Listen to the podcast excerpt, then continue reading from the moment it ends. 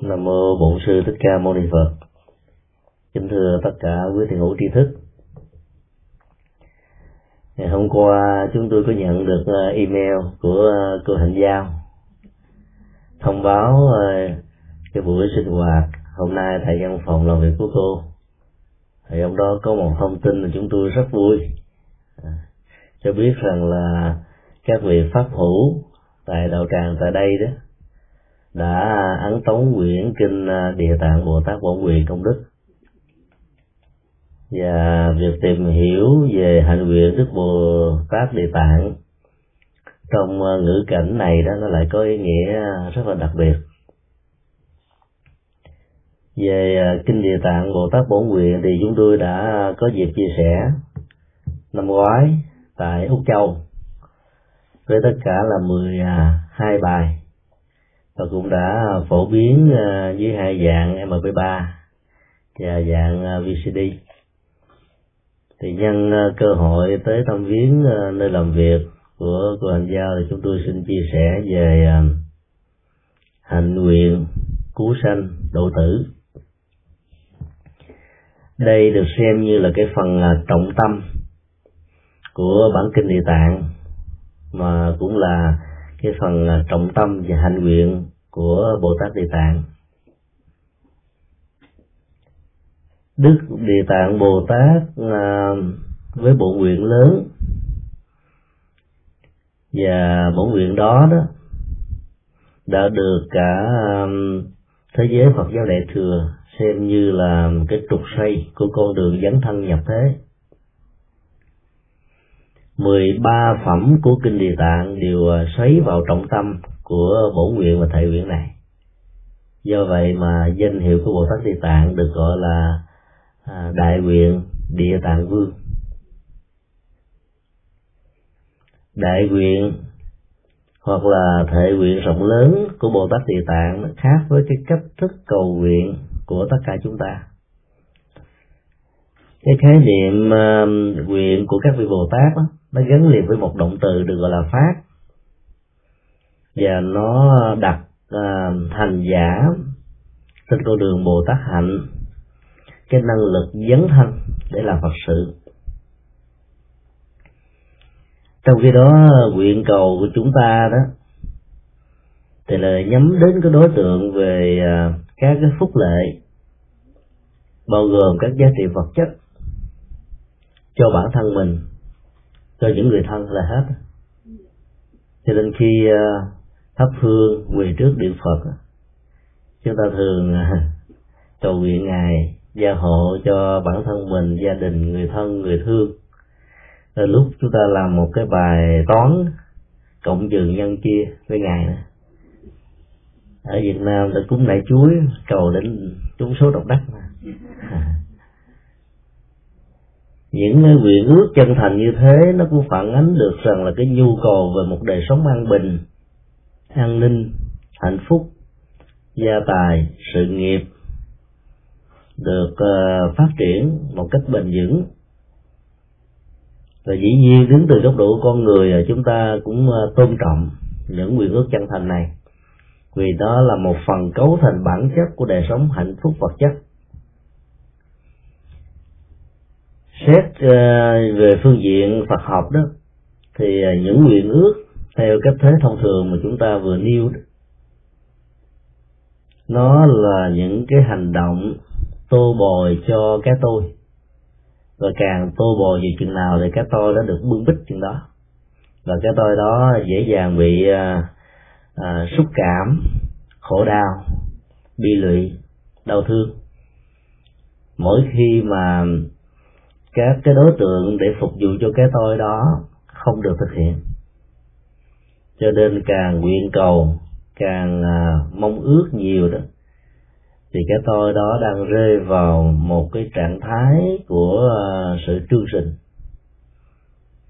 Các đáp ứng cho sự trương sinh của cái tôi này sẽ làm cho con người hưng phấn và có cảm giác là hạnh phúc. Mà trên thực tế đó cái cái hạnh phúc đó chỉ là một cái phản ứng chán ngang.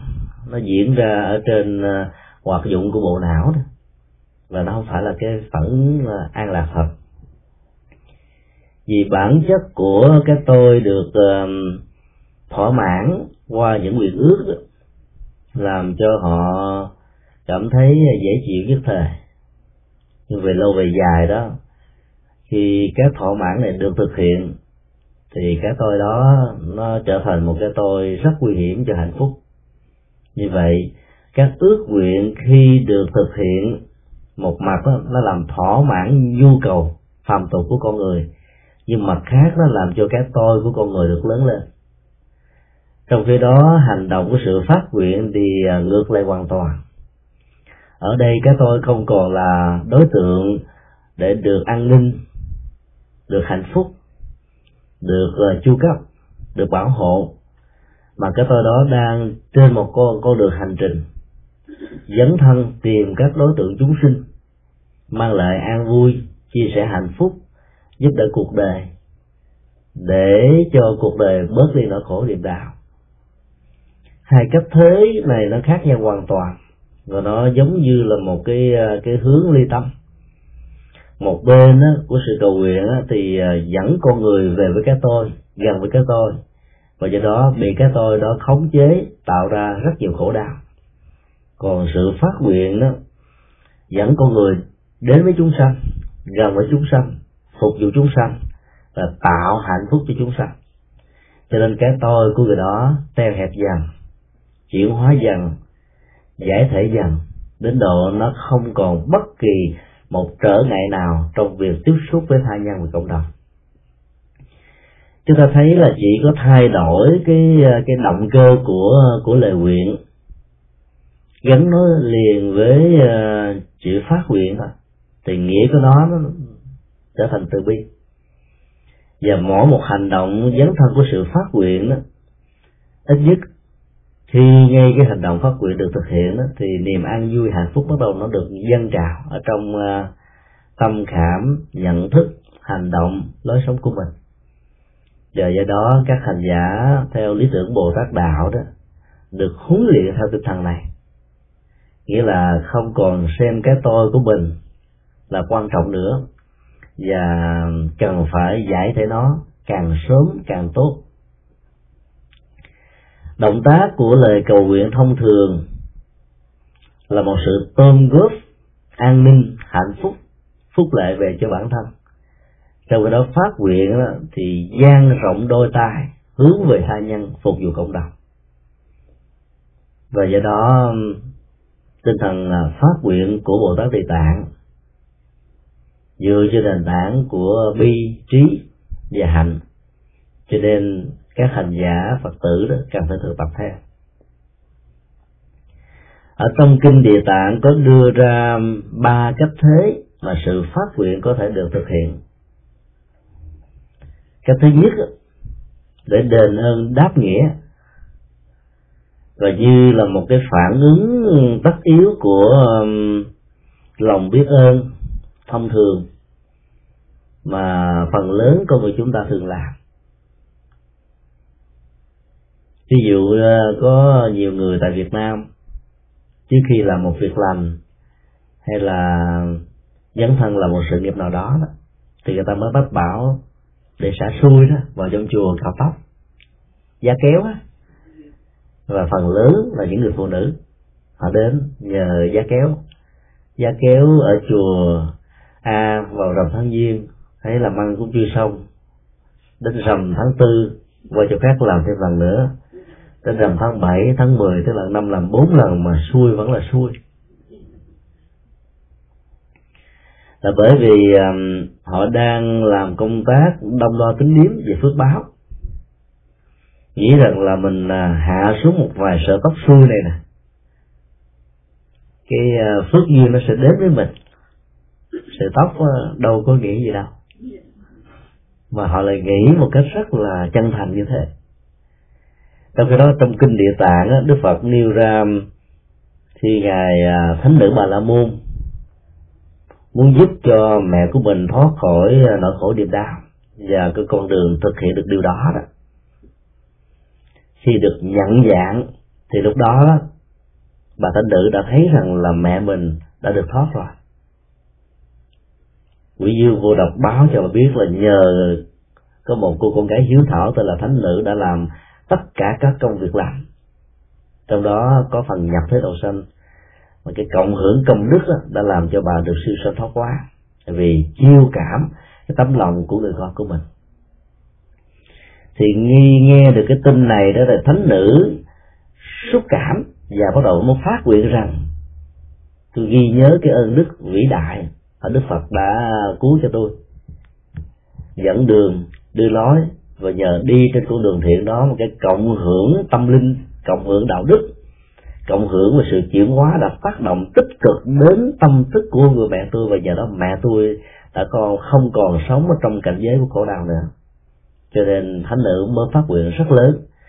Và nhờ sự phát nguyện đó mà đề đề kiếp kiếp nhà ngài địa tạng bồ tát đã trở thành một nhân vật rất là thiết thân, gần gũi với thành phần chúng sanh là cùng đến nhất, là khổ đau nhất và cũng rất là khó chịu nhất.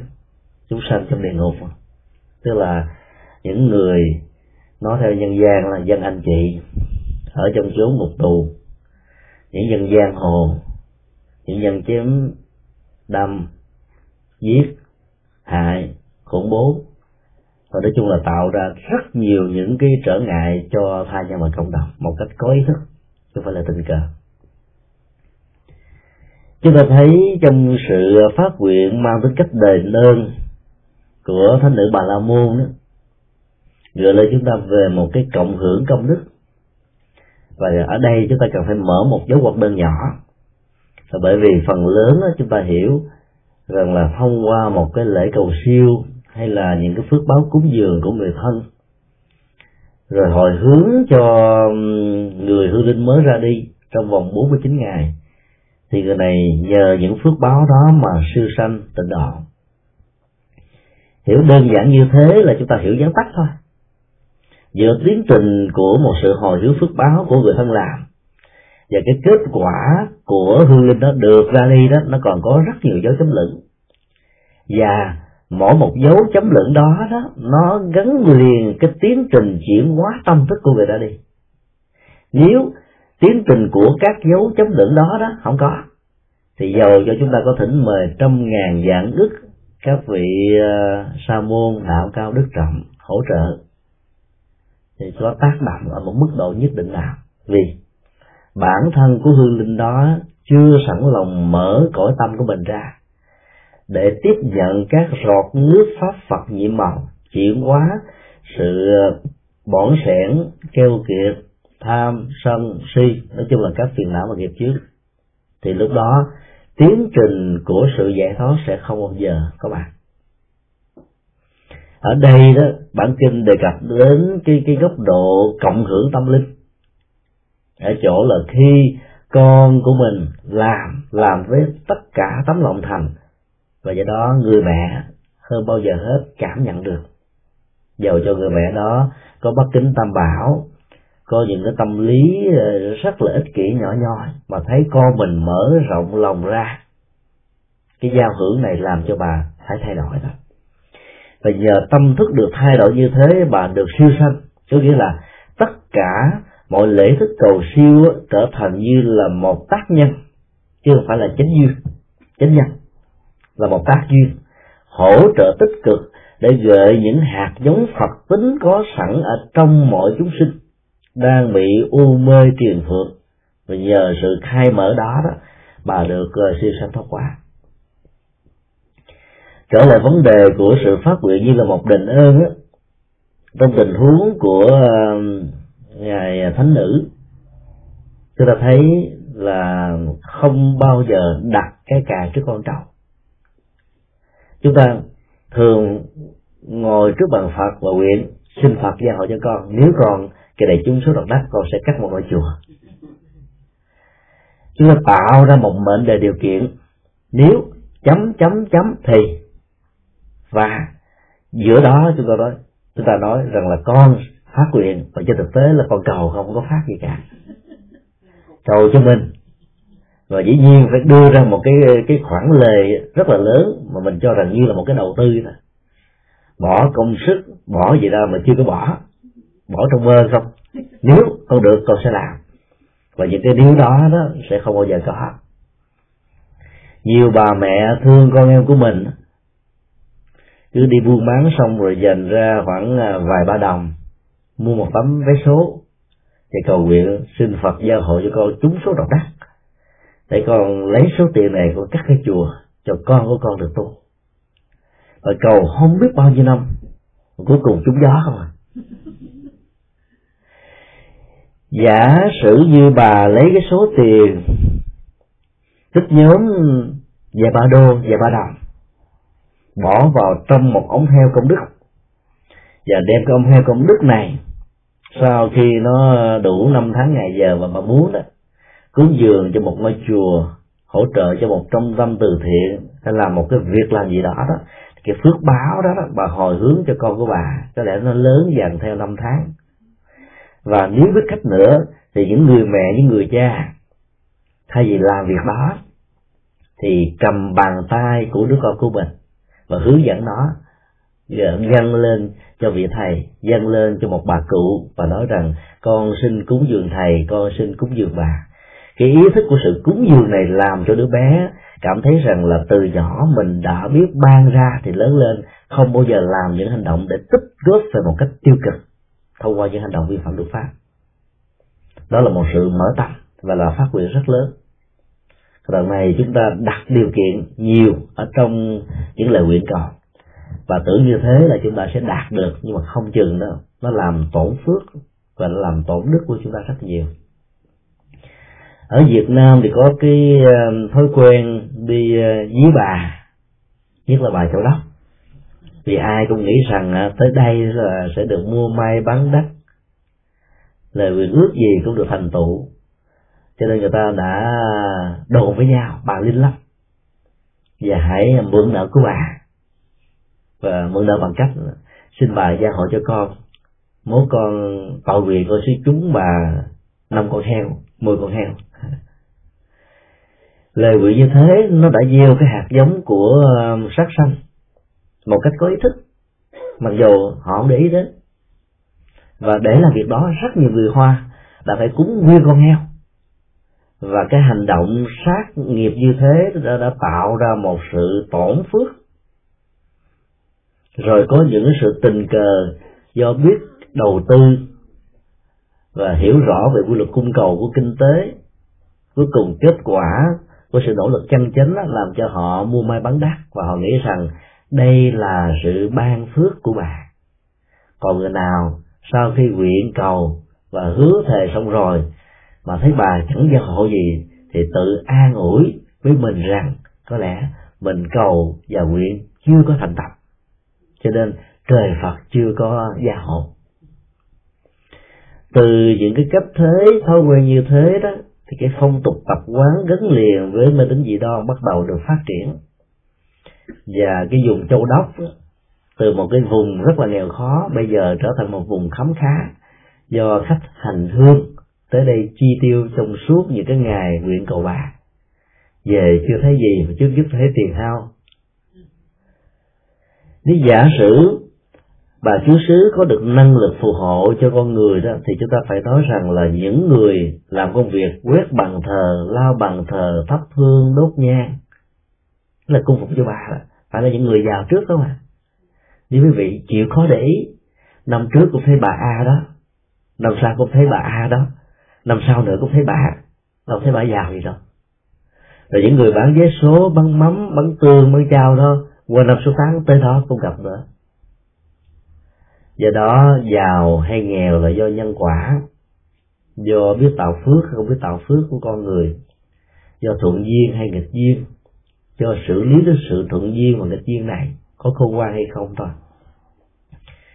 Nói một cách khác là khi chúng ta um, phát nguyện để đền ơn đó thì trước nhất nó như là một sự um, mở tâm hướng về một cái giá trị uh, thiện ích.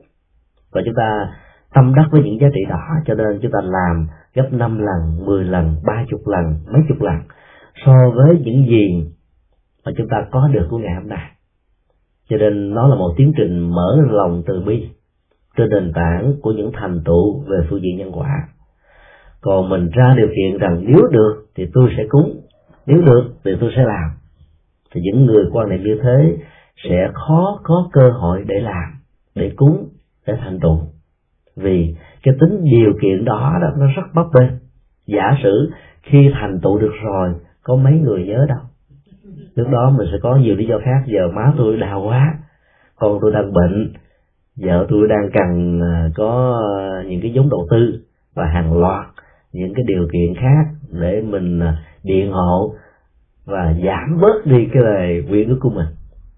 Dầu có làm được như thế đi nữa thì cái quyền ước đó cũng để phục vụ cho những giá trị của các tôi thôi và càng lớn mạnh như thế thì hạnh phúc nó sẽ bị giảm mất phương pháp phát nguyện thứ hai được nêu ra trong bản kinh này đó, là được sự khích lệ và thọ ký của các Phật và Bồ Tát. Ở trong kinh Địa Tạng có một đoạn văn và đoạn văn đó được lặp đi lặp lại khá nhiều lần trong à, 13 phẩm. Đức Kỳ La Thế Tôn ăn trần tha thiết, yêu cầu Bồ Tát Địa Tạng, này ông Địa Tạng, kể từ nay cho đến lúc mà Đức Phật ra đời, Đức Phật Di Lặc ra đời đó, tất cả các chúng sinh bị tội và khổ trong ba cõi và sáu đường nay ta ân cần giao phó cho xin ông hãy quan nghĩ đón nhận cái trách nhiệm trọng đại này để giúp cho các chúng sinh tội và khổ đó bớt khổ được vui. Làm như thế thì ta có vào có, có, có vào nước bàn cũng được an tâm và hạnh phúc. Những lời phó chúc như thế nó có một cái uh, tác dụng uh, làm uh, cho người được đặt trách nhiệm đó có tấm lòng tinh tấn hơn, bản lĩnh chịu đựng hơn, và cái cái năng lực để vượt qua hết tất cả các gian truân thử thách hơn. Bởi vì đó, sự hành động của từng bản thân con người sau khi mình phát nguyện một cái gì đó lớn, làm gặp quá nhiều chứng duyên đó tới lúc chúng ta chán nản. Và trong lúc chán nản đó thỉnh thoảng có người trong chúng ta nghĩ rằng là phải mà lúc đó tôi không làm phật sự này. Thì tôi, tôi đâu có bị tai tiếng đâu.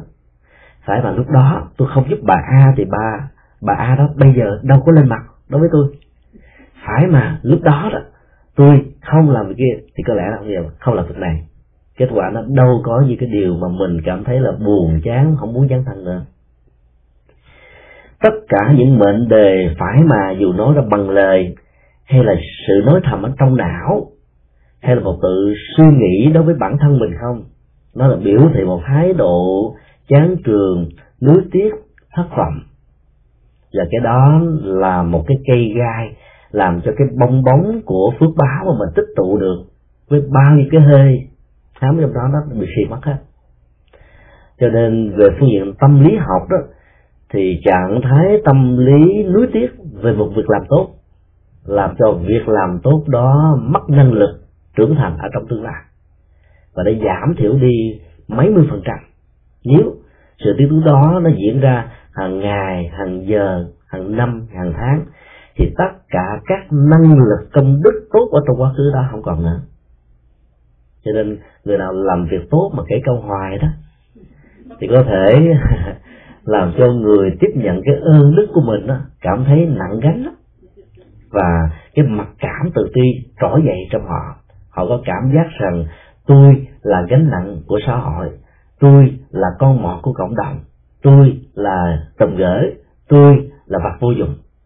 Và giúp đỡ như thế đó, thì cái mặc cảm tự ti ở cái người tiếp nhận những phẩm vật của chúng ta sẽ mất hết ý nghĩa của tri ân, của đền ơn, của dấn thân, của làm phước, là báo nhiều gấp nhiều lần so với những gì mà chúng ta thể hiện đối với họ do đó, tất cả những ờ, những lời phát nguyện, khi mà được sự khích lệ của những người ờ, có cái tầm nhìn xa, hiểu biết rộng, và cái kinh nghiệm của sự thành công đó đã trải qua rất nhiều lần về lĩnh vực này, chúng ta cảm thấy là có tự tin hơn, vững chãi hơn, và không còn bị thối thắt ở trong tất cả những ờ, cái trở ngại mà mình có thể xem đó như là một lý do rất là chính đáng. Thỉnh thoảng chúng ta phải tâm niệm như thế này là mỗi khi mình làm những việc à, tích cực thì các cái cưỡng lực của tiêu cực đó, nó sẽ trỗi dậy một cách tương thích và thậm chí là mạnh hơn trong lúc mới khởi sự. Và đó là một quy luật rất là bình thường. Bởi vì ở trong mỗi con người đó luôn luôn nó có hai cái năng lực và diễn ra theo cái thế mâu thuẫn lẫn nhau là một người có bản lĩnh tinh tấn và được hỗ trợ của sự phát nguyện đó, thì hai cái lực này nó ngày càng tách rời theo hướng ly tâm. Có nghĩa là mình càng phát nguyện thì cái lực lực đẩy của chống lại sự phát nguyện này nó xuất hiện, nhưng mà dần dần mình sẽ xa dánh, lánh dần nó và vượt qua được nó. Cuối cùng mình được chiến thắng nếu trong cái cái lúc mà cái cưỡng lực tạo ra cái tiến trình của sự ly tâm này xuất hiện đó mà có thêm những bậc thiện hữu tri thức, những bậc thầy, những bậc đồng tu, hiểu biết được, khích lệ vào, thì mình sẽ không bao giờ bị bỏ cuộc nữa chứ. Có những lúc chúng ta chán trường thất vọng lắm. Không phải vì chúng ta làm việc xấu, mà vì chúng ta làm quá nhiều việc tốt. Nhưng mà cái phản ứng đối trước cái việc tốt đó là bị những lời phê bình, chỉ trích, thiếu thông cảm, thiếu nâng năng đỡ. Chúng ta chán nản thất vọng thì cái đó đó, được sự hỗ trợ của một sự phó chúc. Chúng ta sẽ thấy rằng đây là cái nhiệm vụ và mình sinh ra trong đời để làm những việc khó làm. Có nhiều phật tử chúng tôi được biết đó là suốt cả cuộc đời thì dấn thân làm lành, hiếu thảo với cha mẹ nhiều lắm. Và mấy chục năm đầu đó, cái sức chịu đựng đó có thể được nhưng vài năm sau giống như là một giọt nước làm cho ly đầy trà đó, cảm thấy mỏi mệt và muốn bỏ cuộc. Và tự thầm nghĩ trong đầu của mình rằng, tại sao ông trời bất công quá? Tại sao ông phật không thương tôi? Tôi là làm biết bao nhiêu công đức phước báo ấy thế mà bao nhiêu gánh nặng trong gia đình, từ việc lo cha, lo mẹ, thậm chí lo chồng con, rồi anh em, người thân. Một mình tôi lo, không ai lo hết. Tôi có ba đầu sáu tay làm vốn nổi và càng suy nghĩ như thế, càng than giảng như thế, thì nỗi đau càng gia tăng. Nhiều người muốn bế tắc. Khi gặp chúng tôi và họ cũng than vãn tương tự như vậy, chúng tôi mới nói rằng là bây giờ chỉ cần đổi cái cách suy nghĩ thôi, cho ta thấy cái tình huống nó khác liền. Nếu mình nghĩ rằng là mình là một người bất hạnh sinh ra trong một gia đình mà tất cả mọi gánh nặng về nỗi khổ niềm đau và những khó khăn của người thân á, mình phải giải quyết hết á. Thì cái sự đi của mình mỗi một bước chân đi nó có một cái đối tư duy nó đè lên. Nó đè rất nặng đến độ mình gồng gồng chịu là sụp và ngã quỵ chết. Tụi mình nghĩ rằng là tôi sinh ra trong cuộc đời này để làm những việc khó làm. Cái nhiệm vụ làm những việc khó làm đó cho phép mình được vui được hạnh phúc. Vì nhờ đó mà tất cả các hạnh nguyện cần làm được thực hiện một cách thành tựu. Quan niệm và tâm niệm như thế sẽ làm cho chúng ta cũng trong một hoàn cảnh giúp đỡ cho người thân, hiếu thảo cho cha mẹ, dấn thân trong xã hội. Và chúng ta không hề có bất kỳ một tâm niệm gì chán nản, thất vọng thoát thất tâm bồ đề. Và cứ như thế, thẳng bước. Càng gặp nhiều trong gai bảo táp gì chừng nào đó, thì mình lại càng vươn lên. Và muốn được như vậy đó, chúng ta càng thỉnh thoảng phải có những lời phó chúc của những người trước, của những người có tầm tầm độ, tâm linh cao hơn mình, của những bậc thầy của mình. Chỉ cần nói một vài câu thôi là chúng ta cảm thấy phấn chấn và làm việc rất là nhiều. Cho nên sự phát hiện dựa vào những lời phó chúc của đức phật sẽ giúp cho chúng ta có được một cái năng lực tinh tấn và nhẫn nhục để thành tựu tất cả các lời phát nguyện cần phải làm vì tiến trình của con đường dấn thân đó nó rất là khó khăn. Mà càng về lâu về dài đó tâm con người dễ bị bảo hòa lắm. Mình nghĩ rằng các phật sự như thế tôi đã làm xong, bây giờ tôi được phép nghỉ ngơi. Bởi vì hoặc là mình nghĩ thôi, bây giờ tôi dường lại cho những người khác. Nhưng thỉnh thoảng đó, tất cả những cái suy nghĩ như thế đó, nó là cái mặt trái của cái tâm thói bồ đề là bởi vì mình gặp quá nhiều cái mỏi mệt, hoặc là mình thấy, ồ, cái việc làm đó có thể nó không giúp ích nhiều cho cuộc đời. Mà trên thực tế, nó rất là giúp ích. Cho nên mình không muốn dấn thân thêm nữa. Thì trong những tình huống đó, một lời phó chúc là có giá trị vô cùng. Giống như một người đang ngã quỵ mà chúng ta tặng cho họ một cây gậy để họ đứng dậy. Một người đang ngất xỉu, mình tạt vào một bát nước cho họ. Họ trở nên tỉnh thức. Hoặc là đang ngủ giả dưỡi tặng cho họ một cốc cà phê cho tác dụng kích thích hưng phấn trong tình huống của một lời phát nguyện đã có một cái quãng đường thực hiện quá dài đó. Nếu thiếu những sự hỗ trợ của những lời phó chúc đó, khó được thành tựu lắm. Trở tầm vóc phát nguyện lớn vĩ đại chưa từng có một vị bồ tát nào phát nguyện được làm được như ngài địa tạng địa ngục vị không, thời bất thành phật. Cần phải có những lời phó chúc của đức phật thích ca. Như là một sự gợi nhắc và do đó đó, nương vào những sự gợi nhắc đó đó, chúng ta có thể hoàn tất được cái hạnh nguyện và phát nguyện của mình. Đổi thái độ, làm cho tâm của mình nó thoải mái. Giữ thái độ như là một sự bất hạnh mình có cảm giác rằng mình là nạn nhân. Và các việc làm đó, nó mất hết những ý nghĩa đạo đức thì làm thế nó mỏi mệt cho cuộc chúng ta thử quan sát nếu trong một cái ngôi chùa có rất nhiều chú tiểu đang đồng tu, và mỗi một chú tiểu được phân công để làm một công việc ở ờ, cho một ngôi chùa làm một ngày nọ, có thể có nhiều chú tiểu đi về quê thăm cha, thăm mẹ. Các chú tiểu còn lại phải được phân công gấp đôi công việc trong ngày mà các chú tiểu khác không có mặt tại chùa. Có thể có hai phản ứng tâm lý được diễn ra ở các chú tiểu này, một cách rất là tự nhiên như là thói quen của một con người. Chú tiểu nói, trời, bữa nay tôi xui quá. Cái huynh kia đi về quê chứ mà biết chọn cái ngày này đi về hết trơn rồi tôi phải gánh hai, ba lần công việc. Khi nghĩ như vậy rồi, lên quét bằng phật rồi, mà cái mặt méo, cái tâm nó thấy nó mệt, cái tay dơ lên thấy nó là dơ không nổi. Còn nếu đó là một chú tiểu có được sự phát nguyện và chấp nhận được những lời phó chúc đó, nghĩ rằng hôm nay tôi may phước quá.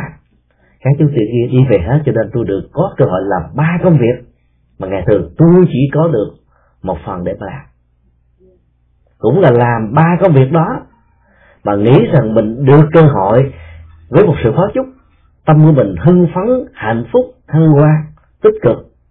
Còn nghĩ rằng là mình bị xui thì làm nó không không nổi. Và có làm đi nữa, phước báo của ông có, vì bản chất của hành động nó nó tỷ lệ thuận với cách thức dụng dụng tài chứ nó không nhất thiết là tỷ lệ thuận với khối lượng. Chính vì thế mà đạo phật tây tạng sử dụng cái phương pháp quán để nâng cái tầm mức của sự dụng dụng công của hành giả lên. Hàng ngày các hành giả tây tạng có thể đi ngang một cái tháp theo chiều uh, xoay của kim đồng hồ. Trong cái tháp đó đó nó có vô số những cái cuộn giấy nhỏ. Mỗi một cuộn giấy đó viết vô số các câu thần chú. Và các nhà sư tây tạng trì vào những thần chú này rất là nhiều năm tháng ngày giờ và khi đi qua, lặng cái thằng chú, án mà đi bác di hồng, tâm giao cảm với những thứ này.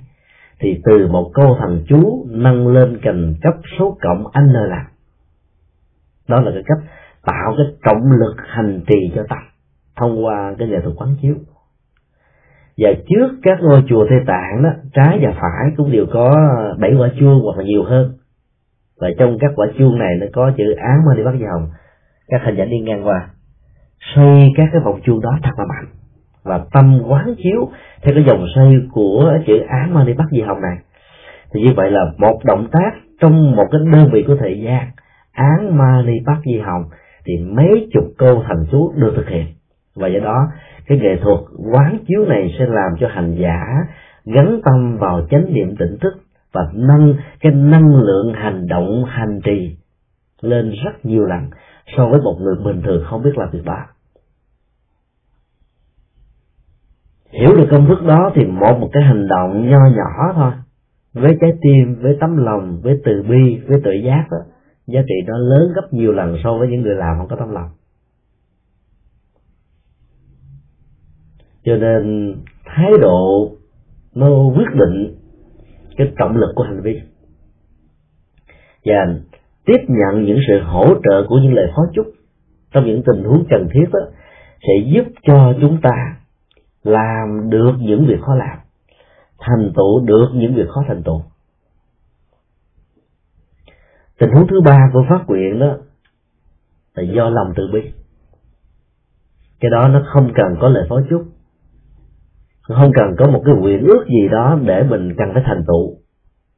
Nhưng mà khi tiếp xúc với nỗi khổ niềm đau của các chúng sanh bị tội và khổ đó, chúng ta cảm thấy rằng là mình phải có trách nhiệm để làm một việc gì đó chia sẻ bớt nỗi khổ niềm đau. Cái động cơ của lòng từ bi này sẽ giúp cho mình đi tới phía trước, vì phần lớn chúng ta sanh ra không gặp Phật để được Phật phó chúc. Chúng ta có thể có những nguyện ước, nhưng chúng ta cũng không cần sử dụng những nguyện đó mà nuôi lớn lòng từ bi. Và lòng từ bi đó khi được trưởng thành đó thì nỗi khổ niềm đau không cho phép mình trở thành một kẻ bàn quan đối với các chúng sinh. Và phải dấn thân để làm. Đức Phật Thích Ca làm đến 80 năm. Và trước khi qua đời, ngài còn làm Phật sự, đó là thuyết pháp. Thì lúc nào tắt thở thì ngừng.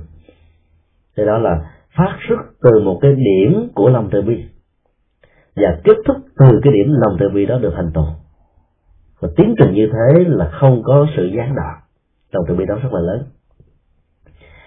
Cái phẩm thứ nhất của kinh địa tạng nó có mô tả một sự kiện. Nếu chúng ta để ý thì thấy đó như là cái phản ứng mà mình có thể đang dướng vào. Thánh mẫu ma gia yêu cầu bồ tát địa tạng kể về các cái à, giá trị của các tầng trời về phương diện phước báo. Nói về tội khổ các chúng sanh về phương diện nghiệp cảm. Nghe xong hết rồi đó thì bà đứng dậy chắp tay đánh lễ bồ tát, rồi sau đó cáo lui. Bản kinh ghi rõ lắm. Bà rất là nóng lòng.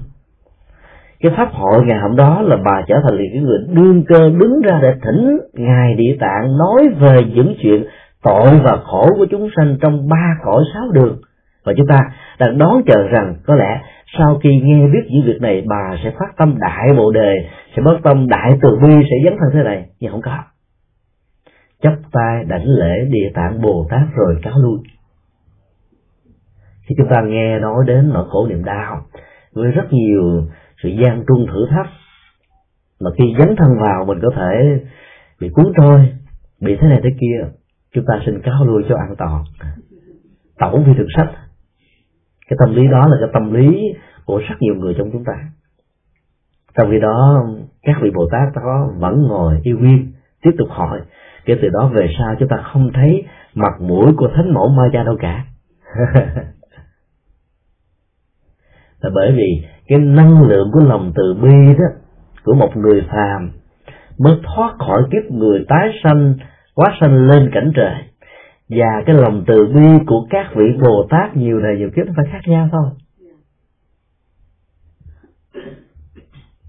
Cái lượng năng lượng tâm bồ đề ít đó, mà nghe quá nhiều tội khổ đó, làm cho người đó trốn vác cho đó khi là phật sự, có gặp những trở ngại đó, thì cũng không cần phải chia sẻ những trở ngại này quá nhiều với những người bạn đạo của mình. Vì phần lớn các sự chia sẻ này nó có một cái tác dụng rất tiêu cực. Và làm cho những cái ấn tượng xấu nó hằn vào trong bản thức a la gia của những người nghe người nói đó, phóng thích được nó ra bằng lời, cảm thấy nhẹ nhõm vô cùng. Nói thêm người thứ hai, cảm thấy khỏe hơn nữa. Nói người thứ ba hết luôn. Nhưng mà những người nghe này mang phát một cái nỗi lo, một sự buồn rầu, mỏi mệt mà nếu phản ứng liên minh để ủng hộ cho người này thì lòng sân trỗi dậy. Còn những dưng trước những cái điều mà do người bạn mình nói thì cảm thấy là thiếu đi cái phần của lòng từ bi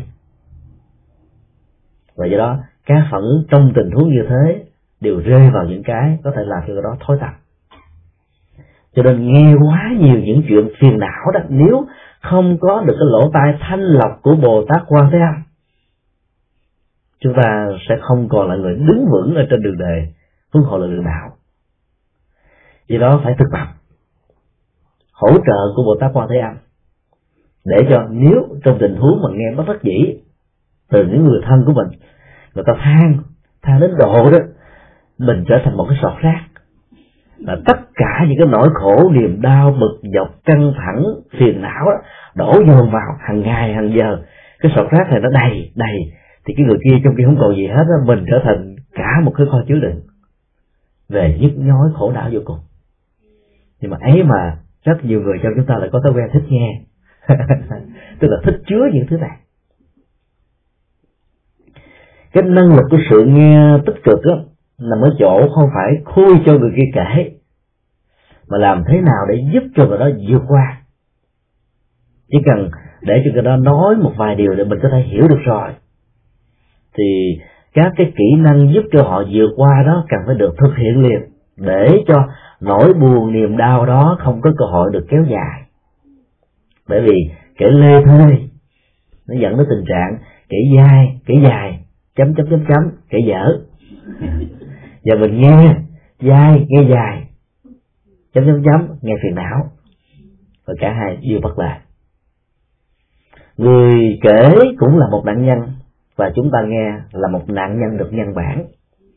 Và tính cách lây lan đó nó phổ cập như thế này làm cho chúng ta và người kia mất hết hạnh phúc. Cho nên phải thực tập cái bản lĩnh của lòng từ bi để hàng ngày tiếp xúc với tất cả những nỗi khổ niềm đau mà tâm của mình không bị chai sạn. Đó là một thách đố.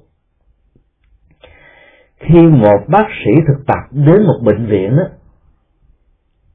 thì mỗi một cái động tác được chăm sóc bệnh nhân làm cho anh ta hoặc chị ta được hạnh phúc thì về lâu về dài nếu không nuôi dưỡng lòng từ bi đó sự tiếp xúc này làm cho họ không còn có một cái cái cái ý niệm gì nữa vào các bệnh viện ở những nước nghèo, nhất là cái khoa cấp cứu đó.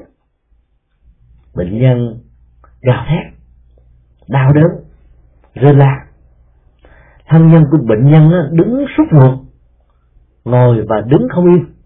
Trong khi đó, nếu quan sát, chúng ta thấy các bác sĩ cấp cứu, các y tá cấp cứu vẫn nhưng nhưng chưa từng có chuyện gì xảy ra. Cái gì đã tạo ra cái phản ứng như thế? Sự dồn dập quá nhiều mà thiếu năng lượng của lòng từ bi như một năng lượng phát nguyện dấn thân vào cái ngành cứu độ con người này. Đã làm cho họ thấy rằng đây là một gánh nặng.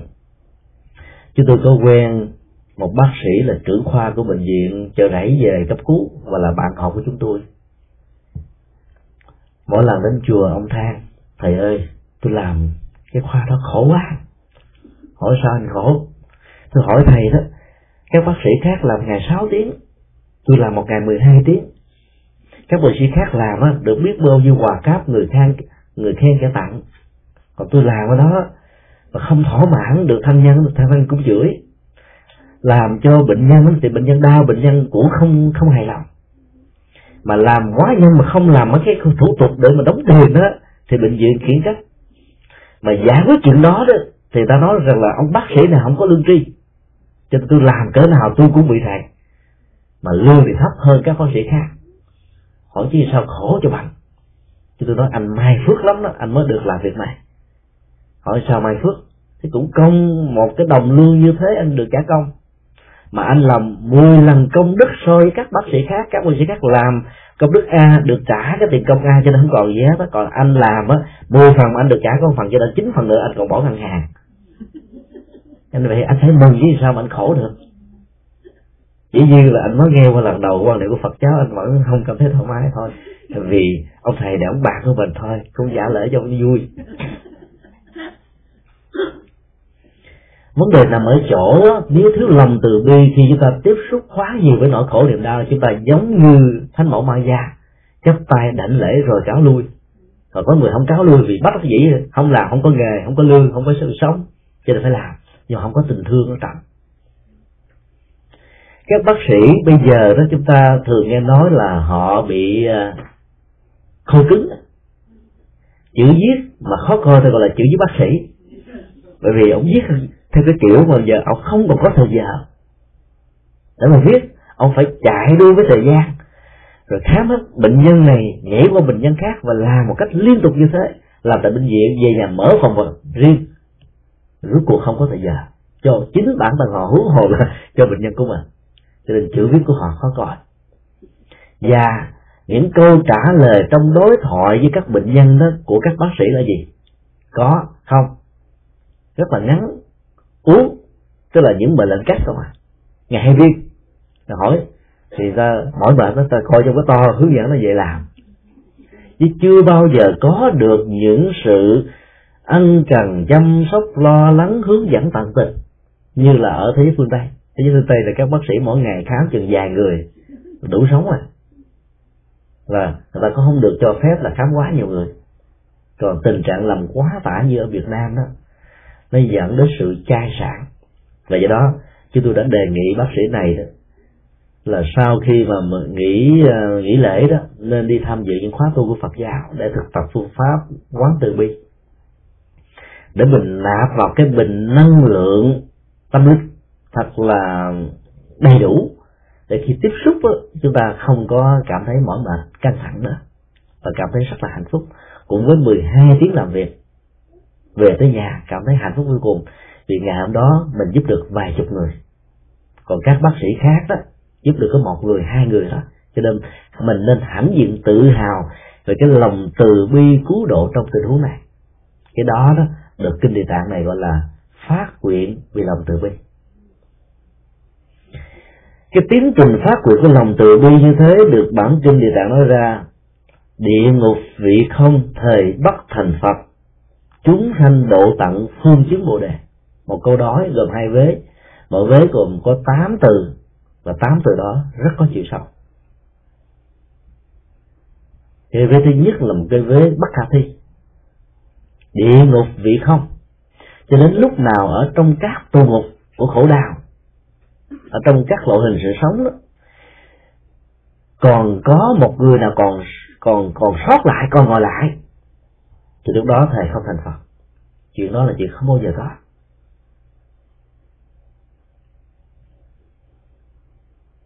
Và cái vế thứ hai cũng là một mệnh đề bất khả thi.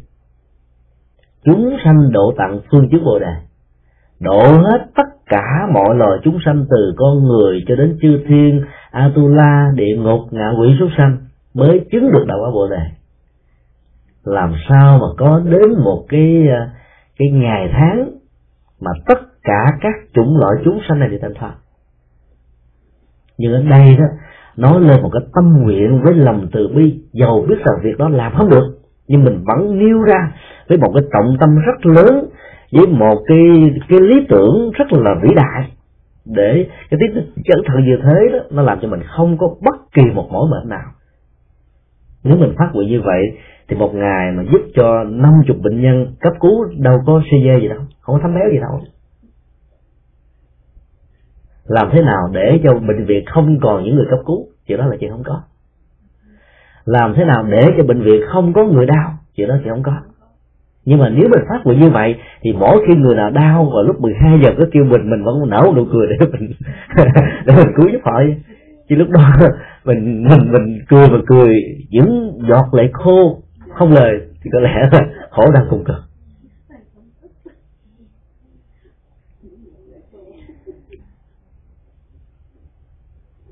Ở trong cái lớp uh, kinh trung bộ ở chùa ờ, xá lợi mà chúng tôi hướng dẫn vào mỗi chiều uh, chủ nhật hàng tuần có một vị giáo sư tiến sĩ bác sĩ. Bà là một người uh, bác sĩ giỏi và người ta mệnh danh bà là bác sĩ mát tai tức là mổ đầu ta sống đau mổ các bệnh phụ nữ nhất là những người khó sinh. Và ai cũng rất là hạnh phúc đăng ký khi có bà vì đã cảm thấy được sự an toàn về tính mạng của cả mẹ lẫn con. Vì bà quá giỏi và làm việc quá có trách nhiệm và đạo đức, cho nên bà là một người không theo đảng nhưng vẫn được làm phó thường trực của khoa sản phụ, là chuyện hiếm khó ở trong một nước xã hội chủ nghĩa. Bởi vì những vai trò đó phải do người đảng viên làm. Về nhà thì còn bà còn mở thêm cái phòng mạch từ sáng cho đến chiều tối đã làm. Mở phòng mạch từ 6 giờ cho đến 12 giờ khuya các bệnh nhân ngồi chờ chờ thậm chí đến 12 giờ rồi mà vẫn chưa hết người. Thì các bệnh nhân cuối cùng lại gặp bà bà muốn xỉu rồi. Và nói thôi em về đi ngày mai em tới gặp gặp gặp gặp gặp chị. Chứ bây giờ mà, mà chị mà làm thêm khám hơn em thì chắc là chị chết trước em. Rồi bệnh nhân cứ nài nỉ thôi cô cô giúp cho em đi chờ em chờ mấy tiếng đồng hồ mà bữa nay bữa nay không thỏa mãn được cái chuyện khám này, thì ngày mai chắc có lẽ là là em, chẳng như em chết, mà chồng em còn chết nữa. Rồi bà phải ráng mà làm. Nhưng mà làm xong rồi bà cảm thấy nó mỏi mệt quá, đau nhức quá, căng thẳng quá. Nói vì không còn cái không gian để thở, thời gian để nghỉ ngơi. Chúng tôi cũng nói một cách tương tự. Cô phải nghĩ rằng là cô là người đại phúc. Cô có lòng từ bi, cho nên ai đến mình không có từ chối họ. Vì họ tin tưởng mình cho nên họ mới ngồi chờ lâu như thế. Dầu phương tiện ở nhà của cổ nó không có đầy đủ như các cái phòng mạch khác, ấy thế mà người ta vẫn không màng vì ta tin vào cái ý đức của cô ta tin vào cái hiệu quả của cô, tin vào tấm lòng.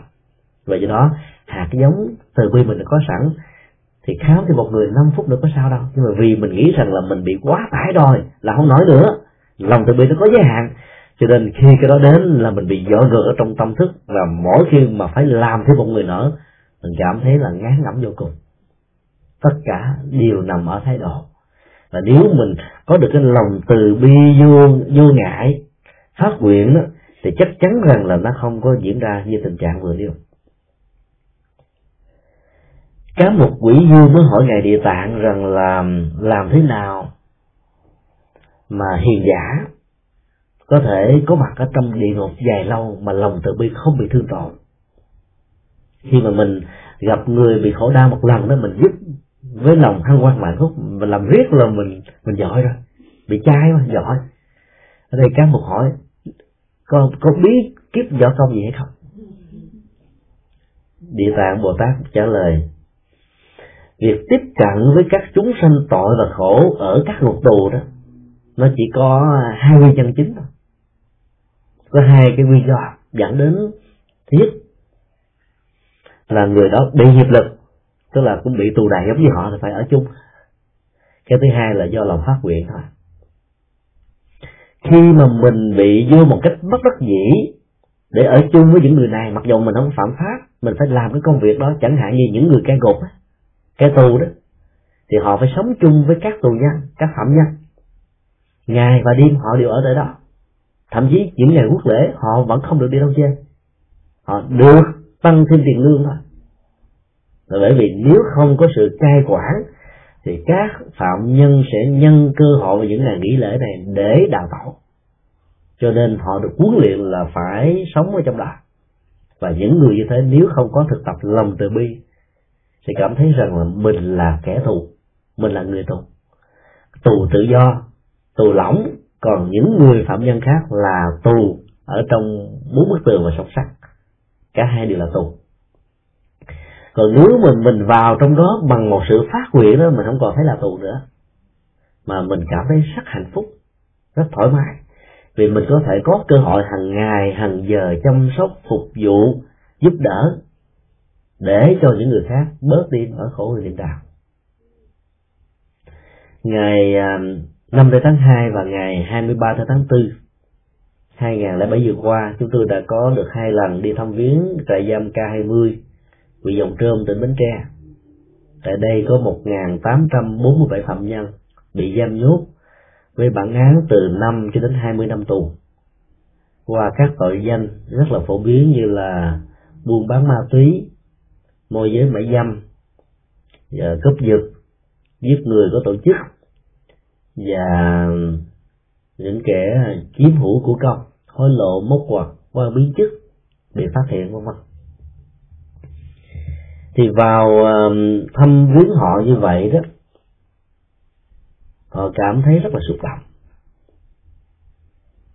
Và các phạm nhân khi được mời phát biểu cảm tưởng một cách đột xuất đó, họ nói là chúng tôi không ngờ rằng nơi này lại có những thầy tu đến. Và đây là lần đầu tiên trong cuộc đời có người ở trong tù 20 năm từ 14 tuổi bây giờ là 34 tuổi, nhìn thấy hình ảnh thầy tu thầy tu đầu tiên. Rồi họ rất là xúc động. Họ cứ nghĩ rằng là trong xã hội này ai cũng nghĩ họ là những người tội, lỗi, độc ác. Cần phải trừng trị, cần phải trừng phạt, chứ không hề có một cái cơ hội nào để gieo rắc tình thương. Ở trong sự cai quản của các trại giam tại Việt Nam đó, thì phần lớn những người làm công tác giám thị đó ít khi nào có cơ hội để giáo dục các phạm nhân. Họ kỷ luật là nhiều. Rồi mỗi một ngày các phạm nhân chỉ được làm cái ờ, lao động công ích. Sáng sớm từ 7 giờ làm cho đến trưa 11 giờ về ăn cơm, ngã lưng ngủ. Rồi một giờ tiếp tục làm đến 5 giờ về, tắm rửa rồi ngủ. Không có báo chí, không có sách vở, không có tivi không có các phương tiện để làm cho người đó thanh thanh lọc hóa cái tâm và sống như vậy đó thì nỗi khổ niềm đau được lây lan dữ lắm. Lây lan cái chỗ là mỗi khi ngồi lại trong một cái phòng giam khoảng dài ba chục người cho đến dài ba trăm người các kinh nghiệm trong thế giới giang hồ này được kể. Và những em bé 14, 15 năm, 15 tuổi ở tù chung với những người lớn sẽ học được hết tất cả những bí kíp tội lỗi này. Và khi được mãn hạn tù, nếu không có những sự hỗ trợ của pháp, Phật nhiệm màu đó, thì sự trộm cắp phạm pháp của họ sẽ có thể được tái diễn ở mức độ tinh vi hơn. Bởi vì những cái chiêu bài bị bắt và những cái cách thức mà những người làm công việc bảo hộ luật pháp làm đó, họ đã được nghe biết và do đó họ dễ dàng tránh xa. Do đó, chúng tôi đã đề nghị tất cả những người giám thị trong các trại giam cần phải thực tập. Cho khóa tu giống như là các tù nhân. Cũng phải ăn chay, rồi cũng phải thực tập thiền. Dĩ nhiên là họ là những người đảng viên. Họ rất miễn cưỡng, nhưng mà chúng tôi không bao giờ giới thiệu các yếu tố tôn giáo của đạo Phật. Chỉ giới thiệu yếu tố tâm linh và tâm linh phi tôn giáo, phi chính trị, phi thức hệ cho nên yêu cầu họ nuôi dưỡng lòng từ bi. Hít thở ra vào trước khi đi ngủ, sau khi ngủ dậy. Lòng từ bi đó cần được đưa lớn để cho các hành động của họ đó, nó không còn là sự trừng phạt, mà là một sự chăm sóc. Chăm sóc những người anh em của mình. Bất hạnh, có những hành động sai, rơi vào cái thế phải ngồi gỡ những cái trang lịch mà mình lại phải có trách nhiệm ngồi chung với họ. Nếu không thực tập như thế thì mỗi một ngày làm công tác đó mình khổ đau vô cùng. Và trong tâm trí của rất nhiều người giám thị, mong một ngày nào đó mình có phước hơn để được làm những cái nghề nghề khác hơn. Thì ở trong đó giống như ở nhà tù à.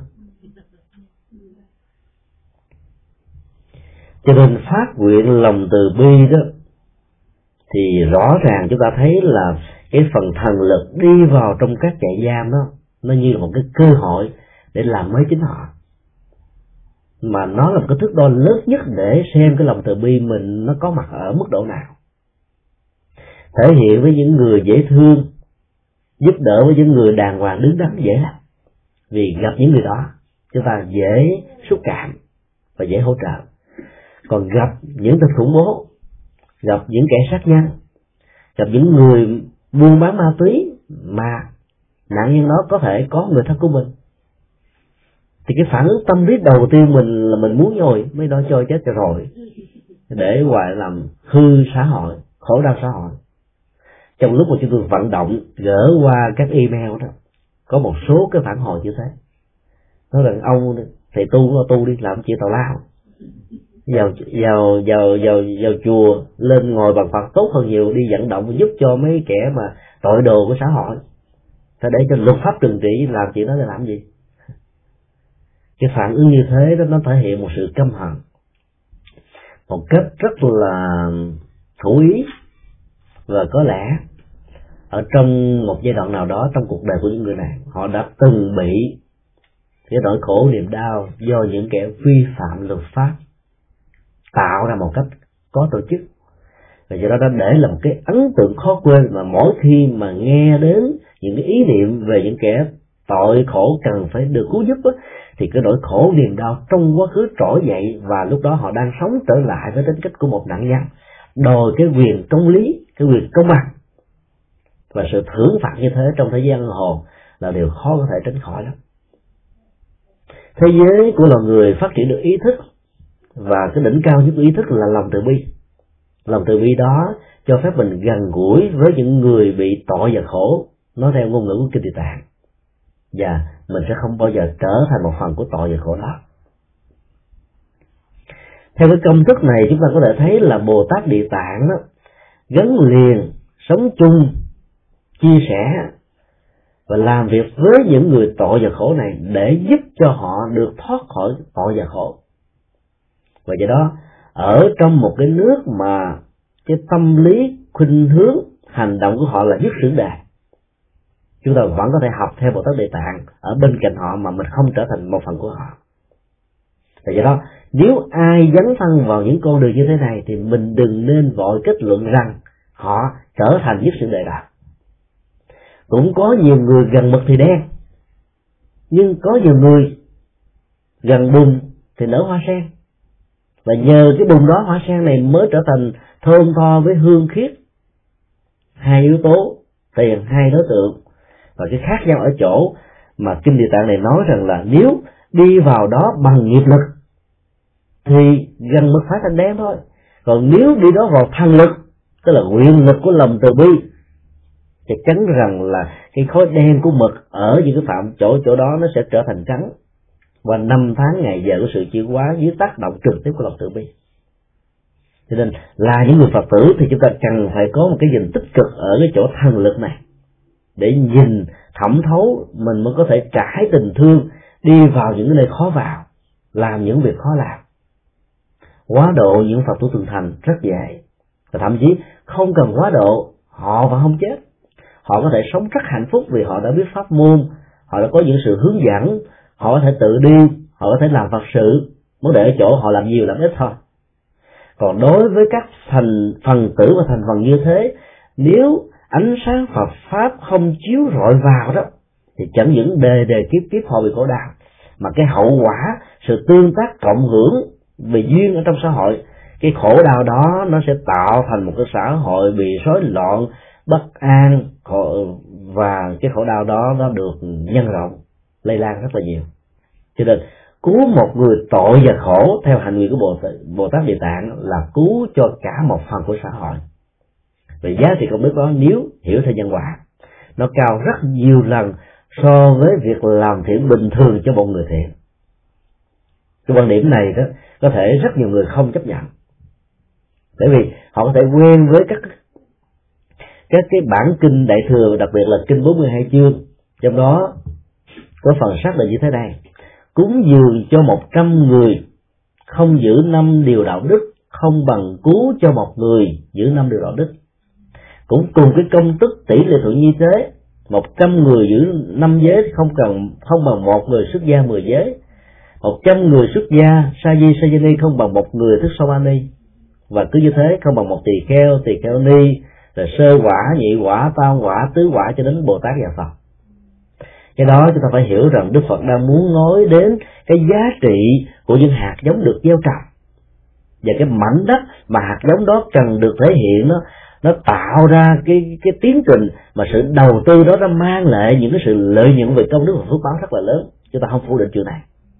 Nhưng về phương diện của lòng từ bi dấn thân độ thế đó thì cứu độ cho một người tội và khổ ở chốn u đồ đó nó bằng đến cả một trăm người ngoài xã hội lương thiện. Chứ sao lương thiện đâu cần phải chúng ta giúp đâu. Do đó nếu cảm thông được điều đó, đó thì việc mà dấn thân kẻ công người của phương diện này, phương diện khác nó trở thành những một nhu cầu không thể thiếu. Trong ờ, vòng ờ, năm năm qua, chúng tôi đã dấn thân và làm từ thiện, mổ mắt cường chia sẻ với các nạn nhân thiên tai, rồi ờ, các trung tâm cải tạo, các trung tâm mồ côi, người già tàn tật nơ đơn, những người bộ đề tâm thần. Các thanh thiếu niên cai nghiện, các phụ nữ mại dâm và các tù dân. Thì chúng tôi có một cái đúc kết nhỏ như thế này. Mổ mắt là dễ vận động nhất. Một năm chúng tôi có thể làm sáu bảy trăm ca mổ mắt, mỗi một ca năm trăm ngàn là chuyện rất dễ. Khỏi phải vận động, khỏi phải năn nỉ, khỏi phải thuyết phục gì. Gỡ một cái cái thông báo ở trên trang web là Phật Cài Nai đó là người ta tự động gỡ về số tiền nó rất lớn. Trong khi đó đó, đi giúp mỗi một phạm nhân trong một trại giam á, chỉ có năm chục ngàn một cái phần quà đó vận động cực khó vô cùng.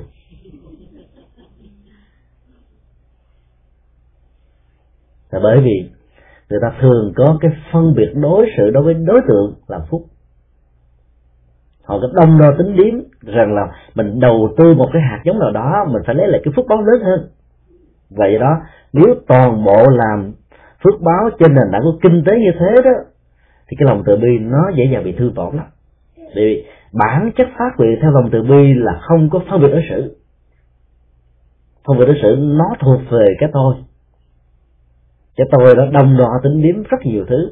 Và do đó nó khó thể làm cho lòng từ bi được đơn hoa và kết trái. Còn bồ tát địa tạng là không làm đến chuyện này. Và thậm chí đó, ở trong một tiền kiếp nọ, bồ tát địa tạng đã từng là một ông vua. Và kết bạn tham gia với một ông vua nước lân cận. Hai ông cùng phát nguyện.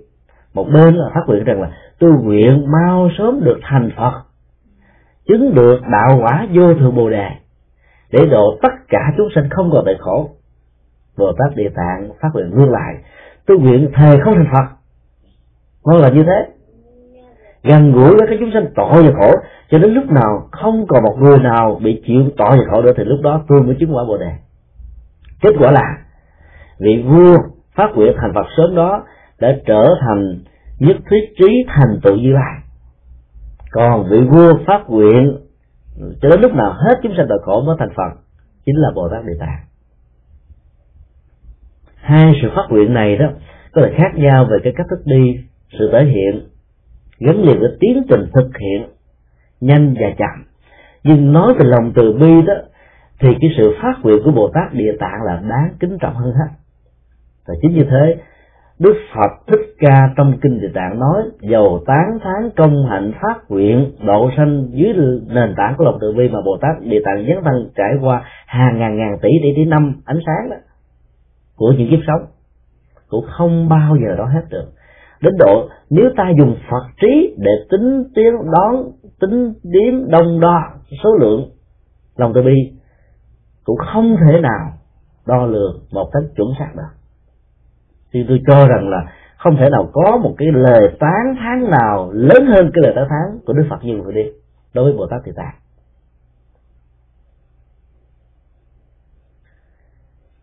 Khi chúng ta trở thành một vị Phật. Chúng ta đặt là một giả thuyết thôi chuyện này thì không có. Mà cái cái việc làm của vị Phật đó không thể độ các chúng sinh tội và khổ đó. Thì cái thành quả của vị Phật nó không có ý nghĩa nào. Bởi vì thành phật là để đổ sanh mà. Còn bây giờ đó, bồ tát, địa tạng nói rằng là tôi không thèm thành phật. Tôi có thể thành cái gì cũng được, miễn là mỗi một hành động mỗi một lời nói một việc làm mỗi một vài giờ năm tháng trôi qua và tôi có thể mang lại cái niềm an vui hạnh phúc tháo gỡ được cái gốc rễ của khổ đau ở người đó để người đó không còn bị vướng lụy nữa thì tôi cảm thấy hạnh phúc vô cùng. Về nhất là tôi đã làm được một cái gì đó rất là có ý nghĩa cho xã hội cho cộng đồng. Hai cái này chúng ta thấy về phương diện nhân đạo về phương diện nhân thân á, cái hình thức dấn thân của bồ tát địa tạng nó gần gũi với con người nhiều hơn và nó có ý nghĩa xã hội. Ý nghĩa tâm linh lớn hơn. Cho nên ờ, thỉnh thoảng chúng tôi thường đặt ra một cái cái vấn nạn và yêu cầu các hành giả theo tình độ tông suy nghĩ. Ở trong bản kinh ờ, a di đà mô tả rất rõ về cái trình độ tâm linh của các cư dân tại đây đó là a bệ bạc trí, tức là bắt nói chuyển mà theo định nghĩa của kinh điển đó, tức là quả vị a la trở lên. Tối thiểu phải là tam tam quả.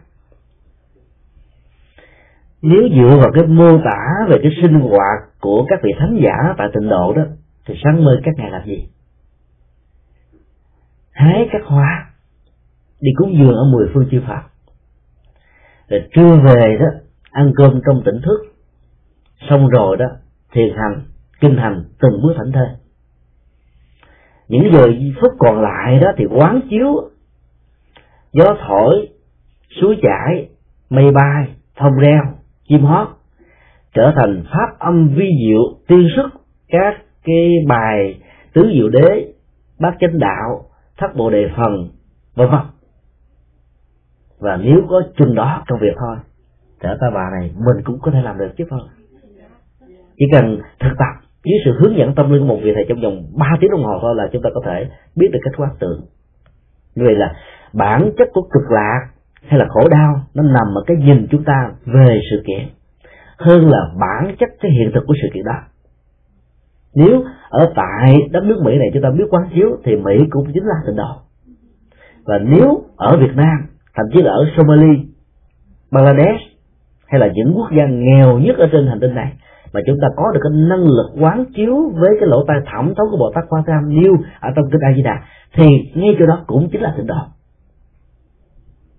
và nếu chúng ta biết lấy những hoa không đức đi giúp đỡ những người thiện, những người lành, những người ác, những người bất công, những người khổ đau, những người tạo tội, ở mười phương phương trời, ở mười hướng, chúng ta cũng đang làm công việc mà các vị thánh giả tịnh độ đang làm dĩ nhiên là cái cái khái niệm mà hoa ở trong kinh kinh di đà cần phải được diễn tả bằng những hoa công đức. Dấn thân đi độ sanh ở các hành tinh khác. Mà đây, nó chính yếu là cúng dường các đức phật phật tức là làm thế nào để cho việc đó nó phải hồi hướng về cái quả vô thượng bồ đề. Chứ chúng ta đừng hiểu rằng là cúng cho ông phật thiệt bên ngoài. Thì phật đâu cần hưởng mấy cái hoa làm gì? Phật dạy ta phải buông xả mà. Không được, tức là tho phấn hương, trang sức lộng lẫy để không có tâm nhiễm đắm về cái thứ này. Chẳng lẽ giờ phật đi cần các vị bồ tát nhưng mà bất thối chịu đi làm việc đó, vô lý quá. Thì mình phải hiểu cái ý nghĩa biểu tượng. Và do đó, vấn nạn được đặt ra. Nếu về đó để mỗi ngày làm những công việc như được miêu tả, thì chẳng thà mình ở đây. Vì mỗi một vị cao tăng tầm giúp như đức là lần ba thôi. Năm tháng, ngày giờ trôi qua, ngài làm biết bao nhiêu là phật sự. Một buổi giảng của ngài có thể năm chục ngàn người tham dự. năm chục ngàn người đó có thể là người thi chúa giáo, do thái giáo tin lành thậm chí hồi giáo, thậm chí những người cộng sản, những người chống đạo phật. Và với cái lòng từ bi lớn của ngài, cái phong cách thông dong thoải mái tự do của ngài người nghe cảm thấy có một gì đó rất mới và họ được tái sanh trong đạo phật, trở thành một người phật tử vô danh. Thì giảm thêm một cái từng cấp nữa, có những vị dấn thân trong xã hội, có thể chưa là một bậc thánh mà mỗi một ngày với những cái hoạt động phật sự có thể làm được rất nhiều điều cho người khác được, bớt khổ được vui. Thì nó vẫn có rất nhiều ý nghĩa khi chúng ta chỉ trở về với một cảnh giới tây phương mình được an, hạnh phúc, đảm bảo, ăn chắc vật bền, không có sợ bị thói chuyển nữa. Thì giữa hai cái đó, chúng ta thấy cái thứ hai nó gần với hành nguyện của bồ tát địa tạng. Và nếu những người phật tử có cái cách thức dấn thân như thế thì đạo phật không phải là đạo của tây phương, mà là đạo của dân gian này.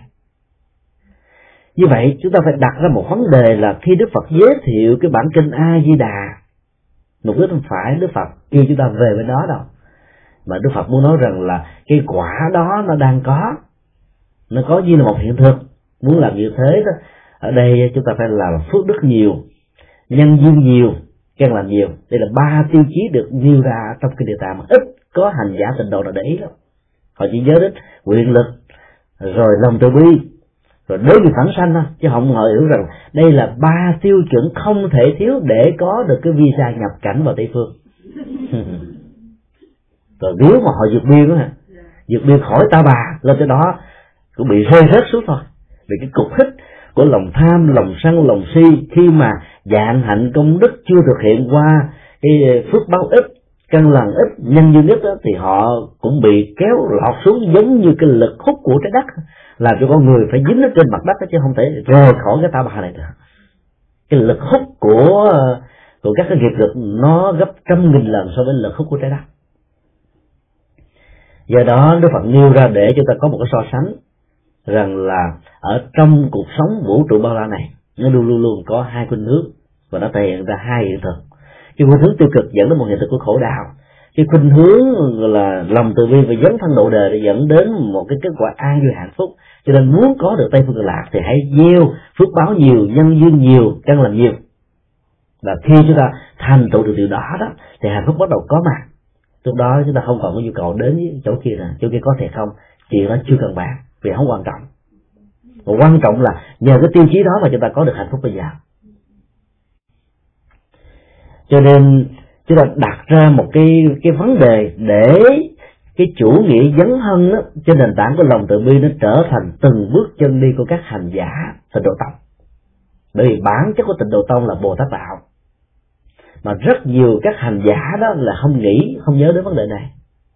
Cứ nghĩ là giờ mình sanh về bên đó trở thành chuyên khoa học rốt ráo rồi sau đó mình xuống đây là mình giáo dục là không có sợ bị bị bị bị nhiễm đấm hay là bị ờ, các phản ứng phụ vân vân lý thuyết đó nó rất là chuẩn về phương diện logic. Nhưng mà chúng ta lại quên một điều rằng là không có một vị Phật nào chứng thành Phật quả mà không trải qua dạng hành công đức cả.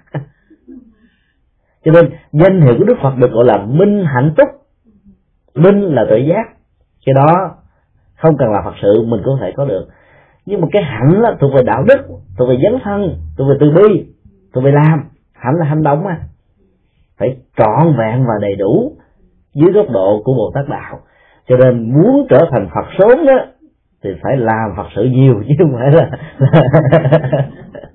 và do đó, theo cái thiểu này, khi bồ tát mười tạng phát nguyện địa ngục vị không thể bất thành phật đó, thì lúc đó ông là phật rồi. Là vị phật thật đó. phật trong cuộc đời đó là tăng phật. Cổ phật trở thành là viện bảo tàng. Người ta kính ngưỡng, ví dụ nhất thiết thành thành tựu trí như lai là cổ phật. Phật trong viện bảo tàng, ai nghe đó cũng mê. Tinh tấn, dứt khoát, đặt kế hoạch. Một, hai, ba, bốn, năm tháng ngày giờ, đến đó phải trở thành phật. Thì công việc này rất nhiều người có thể làm được. Còn trì hoãn cái thời gian thành phật đó để làm những việc khác. Qua cầu rồi đó, mình đi lui dễ lắm qua cầu rồi quay trở về bờ bên kia để kéo người khác qua là khó vô cùng. Khi mình ra khỏi nước Việt Nam với ờ, cái cơ hội mới của kinh tế, của tự do, của nhân quyền, của nhiều cái phương tiện khác nữa, có mấy người muốn trở về lại Việt Nam. Không ạ? Cái chuyện đó chuyện bình thường thôi. Và cái điều đó được nói trong kinh đó như thế này. Tại sao chư thiên đó không muốn trở về lại dân gian? Là bởi vì nó giống như tình trạng mình rớt xuống hầm phân. Bây giờ lên khỏi, tắm xong năm ngày, bảy bữa mà nó vẫn chưa hết mồ hôi mà. Bây giờ mà kêu mình xuống thêm một lần nữa, mình sợ thấy mồ. Xuống sao nổi. Vậy mà bồ tát địa tạng chẳng những xuống lần thứ nhất, mà xuống nằm ở dưới đó luôn. Thì mới độ được những cái kẻ đó, chứ còn nếu mà mình ở trên mình nói người ta nói, trời, ông ở trên ông nói giỏi, ông xuống với tôi, ông làm được không? Do đó phải đồng hành với chúng sanh tội và khổ như vậy, cái đối tượng của sự phát nguyện bồ tát địa tạng là chúng sanh tội và khổ. Chứ bồ tát địa tạng với lòng từ bi, hay nói cái khác là lòng từ bi của đạo phật là không có dành cho chúng sanh hạnh phúc. Bởi vì không cần, họ có thể tự hạnh phúc rồi. Mà dành cho chúng sanh với hai đối tượng, tội và khổ. Có những người tạo tội đó, thì họ bị khổ là chịu đã đành. Khổ do lương tâm dần xé, khổ do luật pháp trừng trị khổ do bế tắc ở hiện tại, khổ do hậu quả trong tương lai, khổ cho mình, khổ cho người. Và do đó, nếu không cứu họ đó, biết bao nhiêu cái khổ để được gieo rắc. Và mỗi một cái khổ đó là một quả miền mỗi cái khổ đó là một tên khủng bố. Mỗi một cái khổ đó là một tên biệt kích. Mỗi một khổ đó là dạng lý trường thành, là núi tu di, là vực thẳm, là sông sâu là trở ngại là giãn cách. Và nó tạo ra biết bao nhiêu điều không hạnh phúc trong cuộc đời. Còn chúng sanh bị khổ nó lại khác hoàn toàn. Có những người rất sung sướng rất đầy đủ mà thiếu con đường tâm linh để đi họ khổ cung cực. Có dùng người nhà cao cửa rộng phương tiện vật chất đủ đại, thương vợ hoặc là chồng của mình hơn bao giờ hết. Chung thủy. Nhưng mà hai cái cách cái tính cách thương nó không hợp với nhau làm cho người này khổ cung cực. Khổ đến độ phải tự thử và do đó cái đối tượng khổ cũng là một đối tượng mà được chúng ta quan tâm. Chúng ta tu một cách an vui hẳn cho mình thì dễ lắm. Tại vì mình không có ai làm phiền, mình khỏi phải dấn thân, thì mình khỏi phải bận tâm về cái người bệnh nhân a, bệnh nhân b thì mình thấy khỏe re rồi. Nhưng mà ở bên cạnh họ rồi họ có réo có kêu có than giảng. Mình giúp được họ rồi mà tâm mình không có phiền thì đó là mới là thách đố. Và ai hay không ra nằm ở chỗ đó? Cái đó mới là thức vào thật sự. Cho nên lên núi đó chỉ là một bước đầu xuống núi đó, mới là cái kết thúc của sự tu tập. Không có một hành giả tâm linh nào mà không có tiến trình xuống núi. Thời gian xuống núi nó phải gấp 10 lần của thời gian lên núi. Lên núi là quá trình tự luyện tự tu tự hoàn tất các đức hạnh, nhưng sau đó xuống núi cả một thời gian. Đức Phật lên núi chỉ có 6 năm thôi, nhưng mà xuống núi đến 43 năm còn lại. Nếu mình làm một bài toán, đông đo tính điểm nó gấp mấy lần? 8 lần. Và do đó là các hành giả nếu mà mình trang bị được lòng từ bi của Bồ Tát Địa Tạng, lấy hai đối tượng tội và khổ làm phương trong để dấn thân, thì chúng ta cảm thấy rằng là việc thân thiết với các chúng sinh nhất xiển đề đó là một nhu cầu không thể thiếu.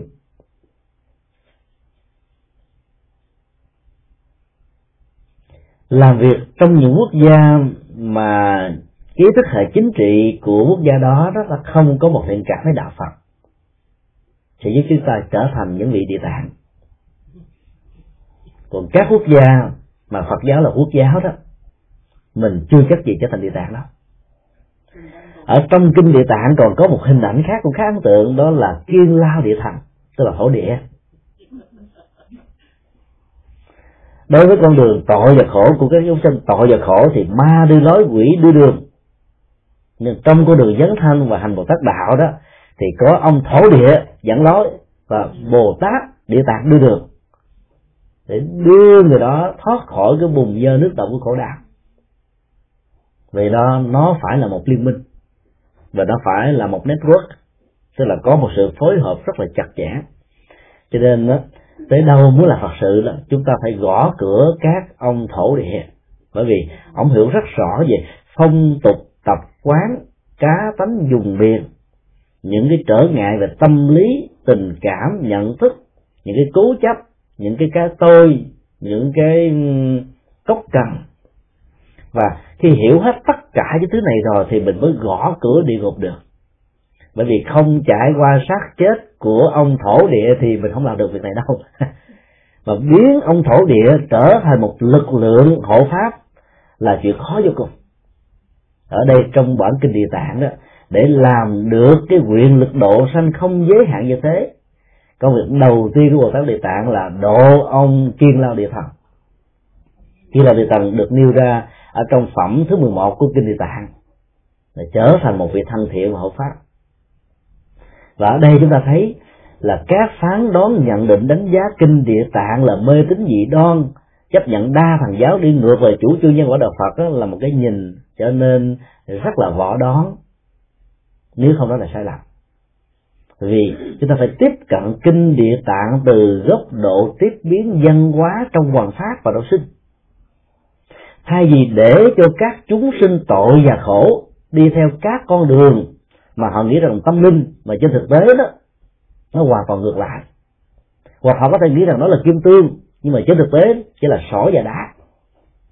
Thì đạo Phật mở ra một cái phương trời mới, một cái gọi mới, cho thấy rằng là các vị thần đất, thần cây, thần sông, thần núi, thần đá, bất cứ một cái gì có mặt trên cuộc đời này đều có những vị thần chủ mạng về lĩnh vực đó và những người này đều là các vị thần hộ pháp.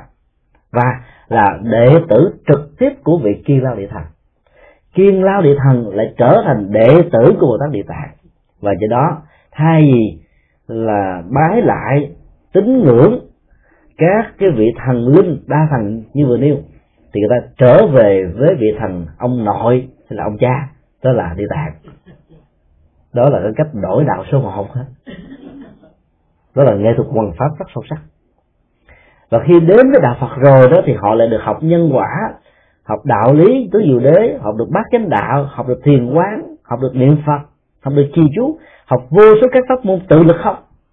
Thì tự động các quan niệm ban đầu đó nó nó sẽ được thay đổi đó phải cần có những cái phương tiện thì cái con đường độ sanh nó mới được thực hiện. Cho nên biến ông thổ địa trở thành ông hộ pháp, thì cái chuyện đạo phật trở thành quốc giáo là chuyện rất đơn giản. Cho nên, muốn đi vào các nhà tù thì phải gõ cửa các ông thổ địa này. Muốn đi vào các trung tâm cai nghiện, ma túy, hay là mãi dâm, hay là phạm pháp tuổi trẻ, thì chúng ta phải gõ cửa các ông thổ địa này. Các ông thổ địa đó có thể là tổng giám thị trại giam, có thể là nhân viên trại giam, có thể là những người trực tiếp liên hệ đến những người bị giam này. Và làm thế nào chúng ta chứng minh cho họ thấy việc chúng ta đến hay là sự có mặt của vị bồ tát địa tạng gần gũi với chúng sanh tội và khổ là giảm bớt cái trọng trách, cái gánh nặng đang đè ở trên vai của họ mà đôi lúc họ muốn rằng là phải mà tôi có phước, tôi được làm một cái nghề khác. Vấn đề ở chỗ là giải mã chuyện đó thôi. Khi công việc giải mã này được thành tựu thì họ sẽ mời mình vào. Lúc đầu, mình vào đó, mình phải tặng quà cho các thổ địa sau đó, thổ địa phải năn nỉ mình vào. Vì làm như thế, không còn đại bằng xanh, không còn đại bằng đen, không còn đại bằng đỏ. Họ khỏi phải trừng phạt, có thể nằm ngủ tại nhà mà khỏi phải sợ ai chống tù, chống tội, khỏi sợ ai đánh đập. Cái chuyện đó là tốt cho họ vô cùng. Thì vấn đề ở chỗ là vì địa tạng là cả một cái quả đất tâm còn địa thần á, chỉ là thần đất ở một địa phương. Và do đó, cái tâm bồ tát lớn này đó, có thể dung hóa được cái tâm của một cái ông địa phương cục bộ nhỏ hơn. Dung hóa được như thế, thì các phật sự đội, độ cho chúng sanh tội và khổ được mở, tháo gỡ hết. Thì con đường đó là con đường rất khó đi. Nhưng mà nếu chúng ta chịu khó làm thì chúng ta có thể làm được thì hôm nay chúng tôi chia sẻ một cách uh, căn bản về ba cái thế phát nguyện được nêu ra trong kinh địa tạng để uh, ca ngợi về hành nguyện của bồ tát địa tạng độ sinh. Ở trên cơ sở đó đó chúng ta có thể suy nghĩ lại cái cái tư thế có mặt của mình trong cuộc đời ở trong gia đình trong công sở trong mọi công việc để xem là mình làm được bao nhiêu phần trăm của bồ tát địa tạng. Hay là mình trở thành thánh mẫu ma gia. đảnh lễ, chắp tay rồi cáo lui. Giải mã được rồi đó. Là chúng ta có một cái đường đường bước thanh thang ở phía trước à. bây giờ à, có thể có một số phút à, để trao đổi. Nếu ai có những thắc mắc thì xin nêu. Như thầy đã nói về cái phương tiện độ pháp sanh viên của Phật Địa Tạng. Mà từ thầy đang họ thì cũng thầy đang bắt trước nhưng mà sao con biết là uh, gốc rễ của địa tạng là gốc rễ của cái vòng sanh tử luôn rồi cho nên người thân người mật tông nói vị địa tạng là một cái vị mà có cái gốc rễ của hoa sen của chư phật thành một hóa thân của bình thường Phật. Nhưng mà đó là một cổ phật chứ không phải là một vị bình thường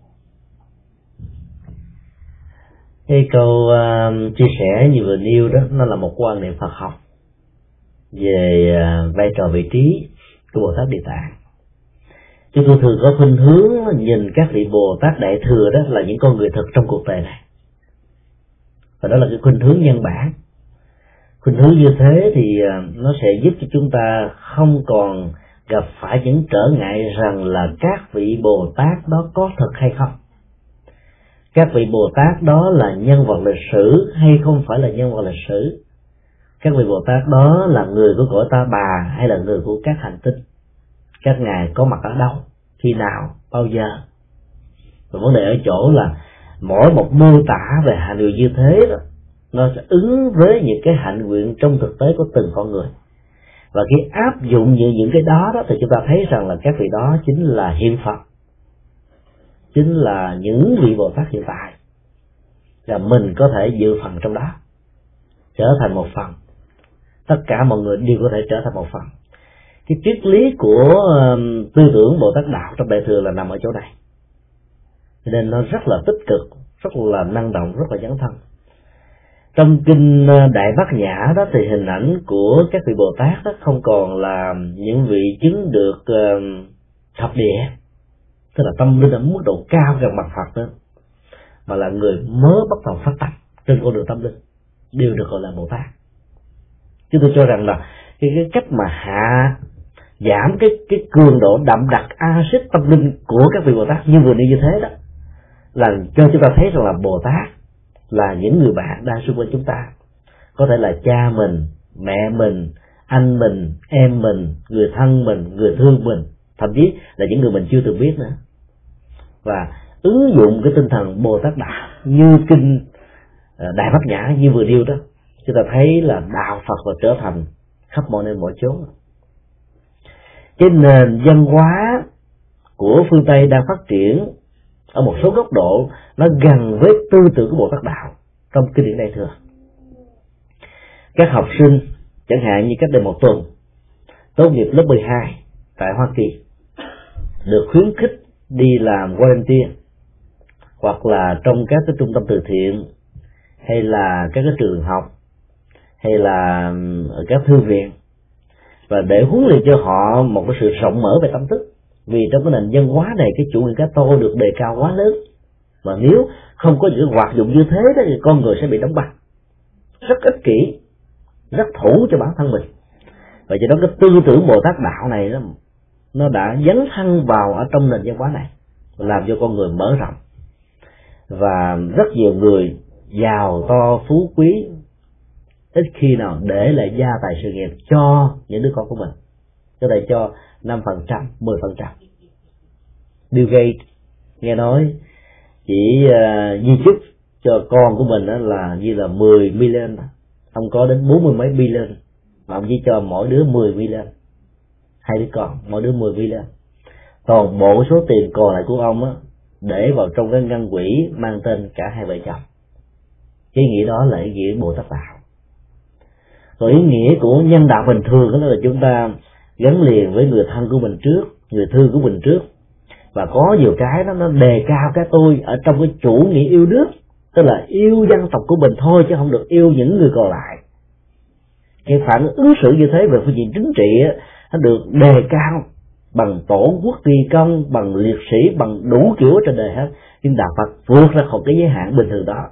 Ngoài cái yêu nước như là một trong tứ trọng ăn mà những người phật tử cần hành trì. Thì tất cả các hành giả trên con đường bồ tát đạo đó mở tâm mình ra, dùng bằng một khái niệm là chúng sinh. Và trong cái địa tạng này còn xác định thêm một một điều nữa để làm tự bi, để được dễ dễ được gieo rắc. Đó là cử tâm động niệm vô phi thị tội. Cái khuynh hướng của chúng sanh ta bà là như thế. Tức là một máy tâm một suy nghĩ, một tác ý, một cái giấy khởi ở trong lòng thôi. Dầu là thầm kín hay thể hiện ra bên ngoài. Đều gắn liền với tội đều gắn liền với lỗi đều gắn liền với nỗi đau đều gắn liền với phiền muộn. Và do đó, lòng từ bi nếu thẩm thấu được những điều này thì chúng ta thấy rằng cái trọng trách của mình rất là lớn. Và làm hoài là làm không hết. Là hoài mình cảm thấy nó không không thấm vào đâu khi mà chúng ta đi làm từ thiện, chẳng hạn như là các phật tử tới đây có người đã từng đi qua ấn độ. Có lẽ là cô từ vừa đã đi rồi. Có một nhóm các thằng hữu. Cái khổ, cái đau, cái bất hạnh của những người nghèo khó thuộc về giai cấp thứ tư. Là giai cấp cục đinh. Trong thời Phật mô tả như thế nào, thì bây giờ nó còn y như thế đó và thậm chí nó có mức độ gia tăng gấp mấy chục lần. Phân biệt đối xử về phương diện giai cấp nó đã xuất hiện. Bây giờ vẫn còn mặc dù luật pháp nghiêm, nghiêm cấm.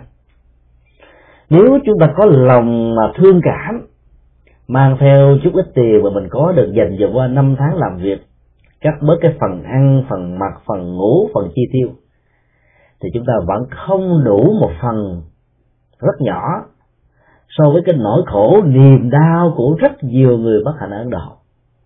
Mà chỉ cần đứng lại thôi trong vòng vài ba phút là hàng tá người hàng lót người hàng vài chục người hàng trăm người nếu mà đứng nữa người ta sẽ ra hoài ra đến độ mà không còn một đồng xu nào để tặng để biếu để dâng cho họ. Cái nỗi khổ niềm đau ở những xứ nghèo là như thế. Làm hoài vẫn không hết. Và đến lúc đó, khi làm các công việc từ thiện chúng ta sẽ có cảm giác như thế này cái nỗi đau của kiếp người đó nó như là sa mạc nóng bức và các hoạt động từ thiện và các chế độ an sinh xã hội á, giống như là những giọt nước thảy vào từng giọt bốc khói không thấm về đâu cho nên đó, càng dấn thân với con đường bồ tát đạo thấy được rằng là cử tăng động niệm vô phi thị tội của chúng sinh trong đó có mình. Cái nhu cầu của chữa lửa của làm mát, của mang lại hạnh phúc, của giải phóng khổ đau đó.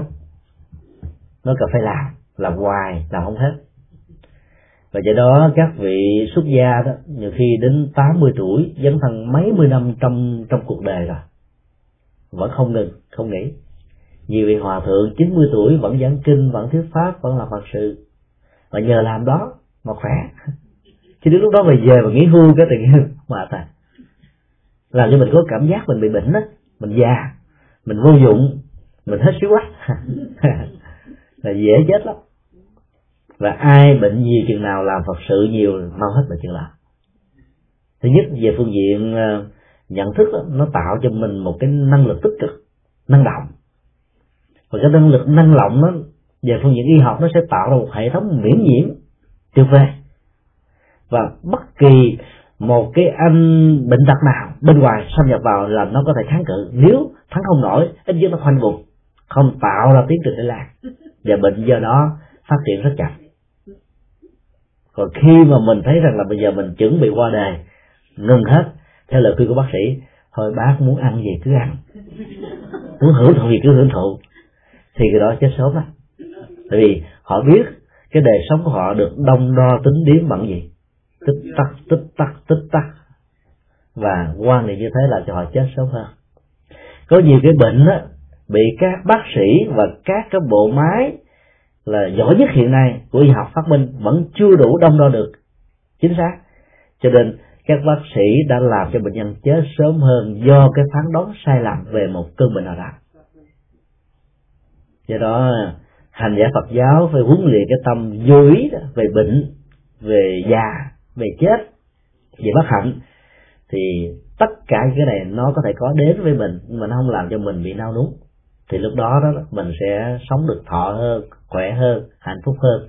Và ít nhất là có ý nghĩa hơn. Vì khi mình làm được những việc ở cuối cuộc đời, trong một cái tình trạng không được khỏe mình vẫn cảm thấy hạnh phúc nhiều hơn. Có một lần à, chúng tôi đi làm từ thiện tại cái trung tâm thanh thiếu niên ba, tức là các trẻ em phạm pháp từ à, tuổi 4 cho đến 14 tuổi. Tức là 4 tuổi đã biết phạm pháp rồi, và được đưa vào đây để giáo dục. Chúng tôi phải phương tiện và nói láo. Tiền của mình bỏ ra, nhưng mình phải nói rằng là, trước khi đến đây đó, thì thầy mới đi thăm một cái trung tâm của những người già. Các bác, các chú, các ông ở đó đó, mỗi người dành ra một ngàn đồng để tặng cho các con thì biết rằng là mảnh đời của các con đó là mầm non của tương lai, là hạnh phúc của của xã hội, và là sự phát triển của thế giới. Và các bác, các chú đó chấn, nhấn nhủ thông qua thầy đối với các con rằng là hãy lấy một cái đồng này, ngàn đồng này, sống làm sao cho thật có ý nghĩa, để sau này đó là mình nếu không giúp được cho xã hội cộng đồng thì mình không còn là gánh nặng cho bản thân. Chúng tôi phải nói dốc như vậy. Các bé để nhận cảm thấy hạnh phúc vô cùng rồi cũng ngày đó chúng tôi đến cái trung tâm của người già. Chúng tôi đem ra hai ngàn đồng và nói thưa các bác thưa các chú trước khi đến đây đó chúng tôi ghé qua cái trung tâm ờ, uh, thanh thiếu niên ba phạm pháp. Và các anh bé 4 tuổi đến 10, 14 tuổi tại đây đó đã dành ra hai ngàn. Sáng nay chúng tôi tặng cho họ mỗi người là năm ngàn. Và mỗi một người về tình nguyện dành ra hai ngàn đồng để tặng cho các bác các chú các anh các chị. Và họ có một lời chúc lời các bác trở thành là bóng cây đại thụ cho đạo đức cho hạnh phúc cho tương lai để cho đàn con cháu nói theo. Trời tay chỗ tay răng răng răng chúng tôi nói thôi quý vị giờ ráng mọi người cúng lại năm ngàn. Họ làm liền. Cái hưng phấn á. Mà kinh địa tạng là phá chút gài một cái chip nào đó với một cái lòng hưng phấn là người ta sẽ phát tâm. Mà trên thực tế cũng đâu có có cậu bé nào cúng cho hai ngàn đồng đâu mà khi mình dùng cái phương tiện thiền xảo như thế, những người này xúc động vô cùng. Trời, mấy đứa bé này, nó nó không có tiền ăn, mà nó dành ra cái tiền mua cục kẹo để nó cho mình còn gì quý cho bạn. Cho nên mình có được sáu ngàn mình có thể cúng năm ngàn, để chứng tỏ rằng tôi có tình thương hơn nó chứ. Rồi lúc đó, cái con đường của sự phát tâm đó, nó có thể như là một sự đông đo tính điếm của cái tôi bị bị thương tổn mà người ta gọi là là là là cái cái um, cái đấu lường cái cái từ gì nè? À, tự ái dân tộc thôi. Thỉnh thử hỏi ta dùng cái tự ái dân tộc cái này tự ái giới tính rồi tự ái lứa tuổi tự ái vai trò xã hội. Cái ông bà đó tháng lương có hai ngàn đô mà bà ấy và ổng dám cúng năm trăm ngàn đồng cho trung tâm từ thiện. Còn mình hai trăm ngàn đô mình nó làm sao được tôi phải làm gấp 10 lần. Do đó có những cái khích lệ thì lòng từ bi nó mới đầu mở ra. Mặc dầu nó phát xuất từ một sự cạnh tranh của cái tôi, nhưng mà khi cái sự cạnh tranh của cái tôi được gieo giống đó, thì cái tôi lớn nó sẽ được teo lại nhỏ, teo lại nhỏ. Vì trong lúc làm như vậy, họ sẽ thấy rằng đây là một nhu cầu. Và nhu cầu đó được thể hiện thì nỗi khổ niềm đau được thu nhỏ. Cho nên có những cái phải dùng cái tôi để trị cái tôi. Gãy ông đặt lưng ông phải kích lại. Cho đó cũng là một trong những cái cái cách mà bồ tát địa tạng làm. Mình có thể học được và làm rất là thành công. Cho nên ngày hôm đó, chúng tôi đã láo mà về, cảm thấy hạnh phúc vô cùng. Không có sám hối. Và lấy sáu ngàn đồng của những người này đi qua những chung pháp, lúc đó mình làm thiệt. Tại vì khi chúng tôi mang đến cho họ một phần quà năm chục ngàn, thì mười ngàn tiền mặt. Và bốn chục ngàn tiền quà. Họ trích ra gỡ lại cho chúng tôi sáu ngàn. Và lấy cái phần đó đeo qua những cái chỗ khác. Như vậy về phương diện cúng dường và bố thí đó, cái đồng tiền này nó nó được gieo trần lòng thứ hai, lần thứ ba, lần thứ tư. Cái mà kinh đại thừa nhất là duy ma cập đề cập đến vô tận bạc cái đó nó nằm ở cái tâm thức thôi, tâm thức thắp sáng. Thì mỗi hành động này nó được nối kết nối kết và nó tạo ra một cái rừng công đức cho nên à, đôi lúc đó, mình phải nói kết cho người thân của mình làm nhưng mình biết ông chồng ông hay keo vào trong chùa gà cái thế cầm tiền ra vợ thì đưa tay vì ông cầm ông mắc cỡ mà ông cũng không muốn. Mình phải nói là thưa thầy chồng con xin cúng dường thầy chứ đừng nói con cúng dường. Ông làm tiền mình mình cúng dường ông không tự ái đi. Ông nói giờ bà tối ngày đi lo cho mấy ông thầy làm như bà mê mấy ông thầy hay sao lo chứ không mình phải cầm ra đó thưa thầy. Chồng con cúng dường thấy cái mái chùa nó bị dột, thầy sang lắp lại. Thầy ổng ít nói nên thầy quan hệ thầy nhận. Nếu biết mình đứa con nó keo kiệt. Đến đó đưa tiền trên bàn tay của nó. Nó thể hiện ra và nó dân cứu cho một người nào đó nó cảm thấy hạnh phúc vì mình được làm một nghĩa cử cao thượng. Lúc đầu là một hạnh phúc bất đắc dĩ nhưng mà sao nó đánh thức lương tâm? Nó phải suy nghĩ lại người ta bỏ tiền ra mà người ta còn không có sợ. Mình không bỏ tiền mà tại sao mình không dám làm? Cho nên từ cái suy nghĩ như thế, về lâu, về dài, từng bước từ từ họ sẽ làm. Và họ giống từ bên được gieo ra. Cái cách đó là cái cách mà dấn thân của bồ tát địa tạng thì có những phương pháp dẫn nhập. Và cái này đức phật gọi là phương tiện quyền xảo. Thì làm được như thế thì kết quả nó sẽ có. Cho nên, nhìn bồ tát địa tạng qua những con người cụ thể qua những hành động cụ thể rồi rất là nhỏ. Và đôi lúc mình nói ui cái chuyện này nhỏ lắm tôi phải làm nếu tôi làm tôi phải làm lớn cả, thì mình sẽ không làm được một tát địa tạng đâu. Có nhiều người có, có cái bản ngã đó mà thực tế là họ muốn làm. Nhưng mà khi ai nói thì nó ôi tôi cũng thèm nhỏ tôi vừa cho mấy bà. À, có ai có câu hỏi khác? Thầy khi nãy thầy giảng thì có nghĩ là thầy dạy cho về cái cách suy nghĩ tích cực, có lợi hơn là tiêu cực. Thì khi mà mình làm việc, mình cảm thấy nó nhẹ nhàng hơn và mình làm được nhiều hơn và mình không cảm thấy mệt mỏi. Okay. nhưng ví dụ mình biết là việc này mình nên làm, mình phát tâm từ bi mình làm. Nhưng mà mình bị đánh phá. Cái mệt là đây không phải mệt vì cái công việc, mà mệt vì cái sự tranh chấp hay là cái sự uh, nghi kỵ thì làm sao mình phải vượt qua được cái đó để mà mình có thể còn vững tâm mà mình làm viết viết cái việc và mình viết là đúng phải làm. Cái công việc của một hành giả mang trọng trách của lòng từ bi đó đó là công việc gỡ miền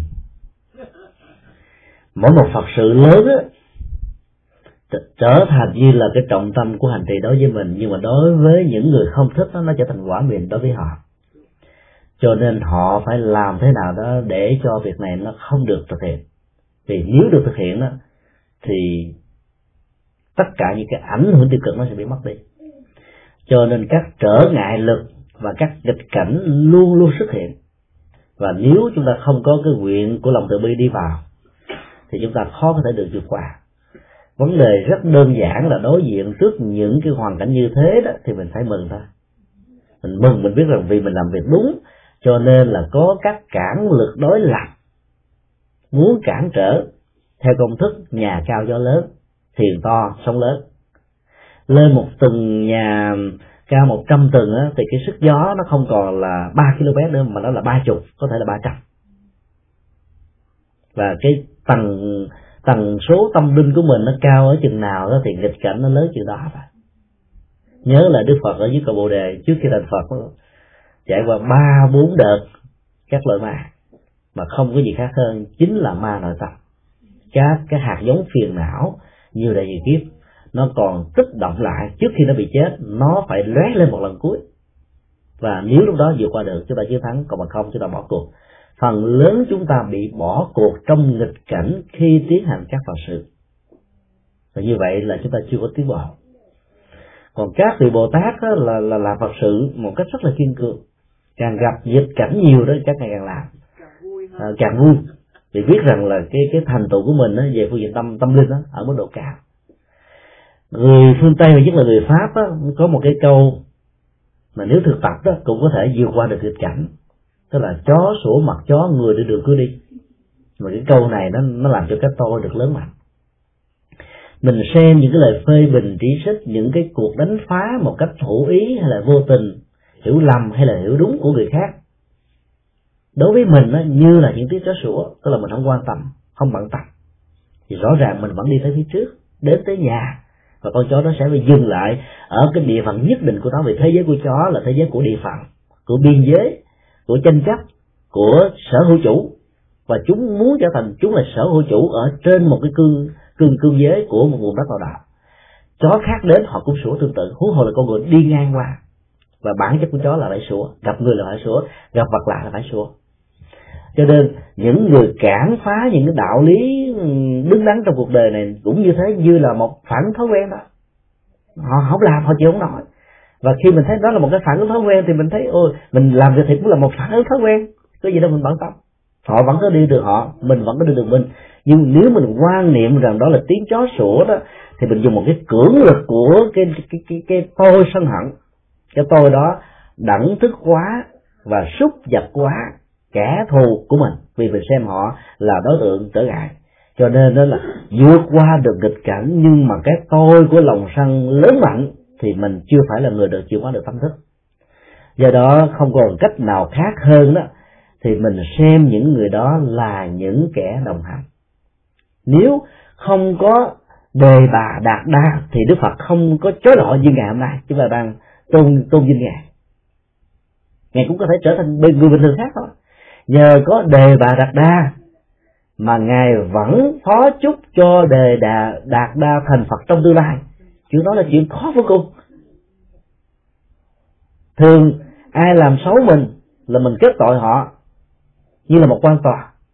Và nếu họ bị trừng phạt trong tù mà nó ôi chết sớm càng tốt, hoặc là mình chùi, tôi giá sao và sinh con không có lỗ đích thế. Hoặc là với những cái câu mà nó làm cho mình cảm thấy cái lòng sân nó nó trỗi như vậy một cách rất là tự nhiên. Thì mình không để ý. Còn đối với đạo lý của nhà Phật đó là mình mong cho tất cả cái đó được chuyển hóa. Thì bởi vì nếu đề bà đặt đa mà không thành Phật trong tương lai thì ở trên cuộc đời này có biết bao nhiêu là địa ngục. Cho nên tốt nhất là cầu cho họ được mở tâm thức tự giác thôi.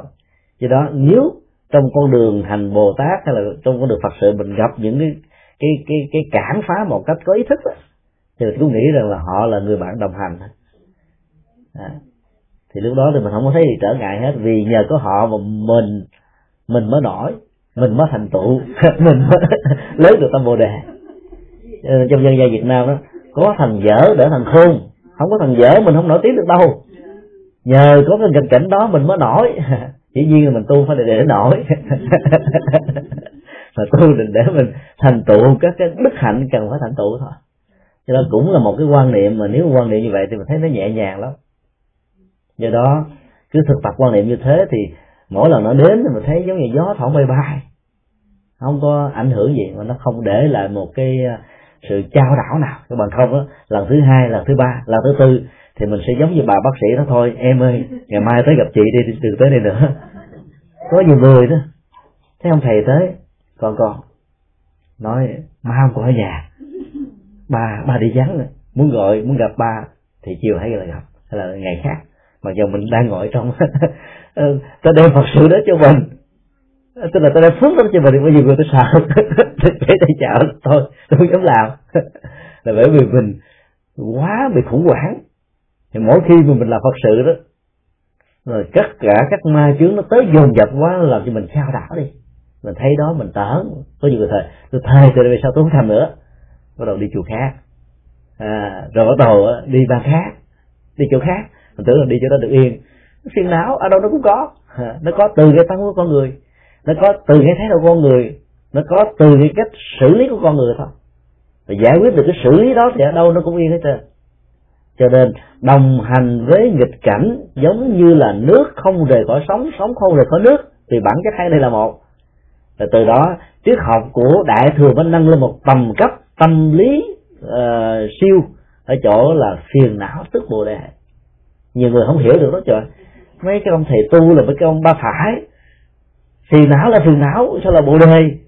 Hai cái đó là một sao được? Ý ta vừa nói. đúng ý ta nói là nhờ có cái này cái năng lực để mà thành tựu được cái bồ đề nó mạnh hơn. Nó tạo một cái động lực mà. Chứ còn không có cái đó thì đâu có vị bồ tát địa tạng. Nếu không có chúng sanh tội và khổ thế giới này vẫn là thế giới này thôi chứ không có ông bồ tát nào hết á. Và bây giờ chúng ta thấy là hàng ngàn hàng vô số các ông địa tạng như thế đã có mặt đang có mặt và sẽ có mặt nữa. Có mặt ở quốc gia này, có mặt ở quốc gia khác. Ở nhiều cái thế khác nhau. Đó là cái tinh thần của của đại thừa. Còn vị bồ tát nó có thiệt hay không không quan trọng. Không quan trọng lắm. Mà quan trọng là qua cái thức mô tả như thế, mình trở thành vị đó. Và nhờ trở thành vị đó, cho nên các nghịch cảnh đến với mình trở thành như là dững dưng, không có không có ảnh hưởng gì. Theo ờ, ờ, con cái nghịch cảnh nó tới tôi không có coi cái việc con làm làm một cái việc tình phạt hay là bắt buộc. Con chỉ coi đó là một trợ duyên, thành ra cái tâm của con nó không bị nghịch cảnh, nó làm cho nao túng hay là sợ hãi hay là sân hận. Tại vì con thấy cái sân hận của mình chưa nổi thì mình thấy người ta đã đốt cái cái cái lửa ra rồi, thành ra mình thấy nó rất là dễ sợ. Và sao mình cũng dùng cái hóa duyên để mà mình chuyển giúp cái người đó giảm cái đó thì hóa duyên á, nó đòi hỏi đến nhân duyên mà trong kinh đó thì đức phật có nói như thế này là phật có thể độ vô số vô lượng vô biên chúng sanh, nhưng không thể độ hết chúng sanh. Mà bồ tát địa tạng dám phát nguyện, cho đến lúc nào hết chúng sanh bị khổ ngày mới thành phật. Đức phật nói, vì đức phật thấy rất rõ là có những con người do thành kiến, do mặc cảm, do tự ti, do áp tắc, do hoài nghi, và do nhiều lý do khác nữa. Cái lòng từ bi và tự giác của đức phật đến với họ, ngồi bên cạnh họ phủ trùm cái tâm thức xung quanh họ, nhưng họ đang phủ trùm trên con ngựa của họ bằng cái ổ khóa của sự kháng cự. Và ổ khóa này đã đóng bít cửa ngõ hết để không cho bất kỳ cái gì có thể ảnh hưởng lên được. Cho đó được kinh điển nhà Phật nói, giống như cái muỗng inox nằm ở trong cái tô canh. Dầu cái hương vị đó ngon, nhưng mà muỗng là muỗng canh là canh, không thấm được.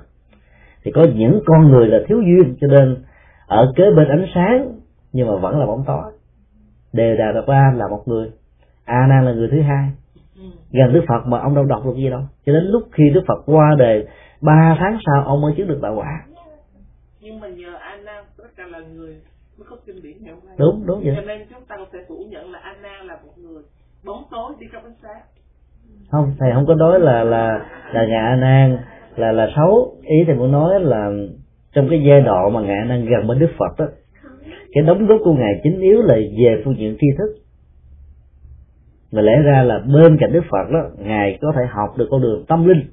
Và sự chứng đắc lẽ ra nó phải nhanh chóng hơn bất kỳ một vị thánh a la hán nào khác. Vì cái cơ hội gần đức phật của các vị thánh khác không bằng như a la à, nhưng mà cái tâm chuyển một cái hướng khác cho nên các cái cái nguồn năng lượng tâm linh đó đã không được tiếp nhận một cách trọn vẹn. Ý là vậy. Anna chính là một vị biểu tà hóa thân.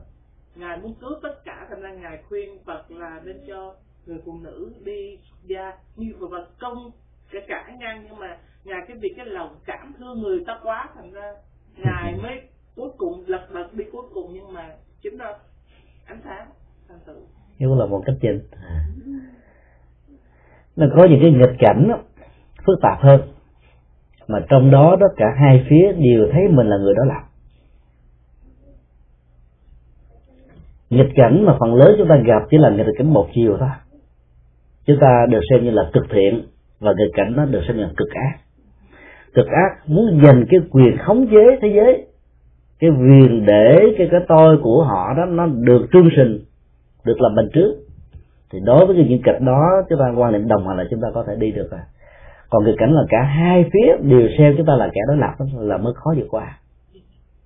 Là bởi vì nếu không có bản lĩnh của lòng từ bi bản lĩnh của tuệ giác đó, thì chúng ta sẽ chạy trốn. Tại chúng ta bị bắn từ hai phía, bị đập từ hai hướng. Chúng ta đang đi giữa hai làn đạn, bên nào cũng không hiểu được mình.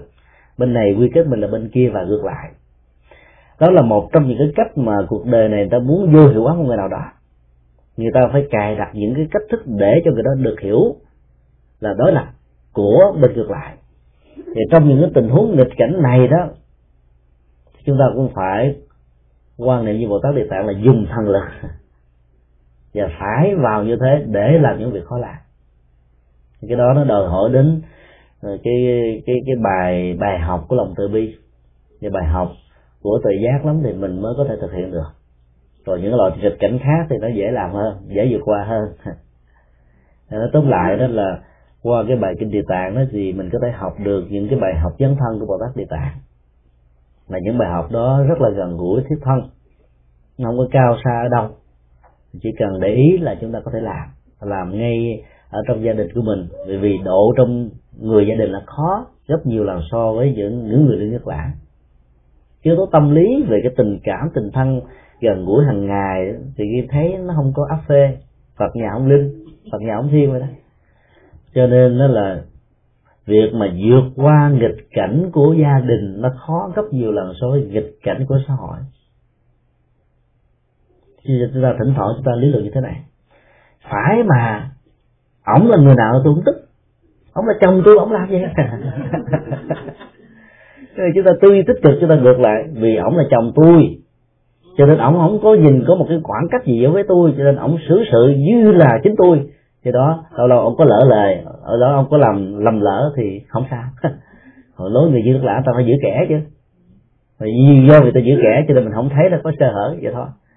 Và đổi cái suy nghĩ lại thì mình thấy nó nó bình thường Thưa thầy, à, có một những người họ nói với con thế nếu mà muốn có sự từ bi á thì là giống như người ta phải tác một cái thì mình phải đưa cái má kia cho người ta tác người người đó mới là cái người từ bi.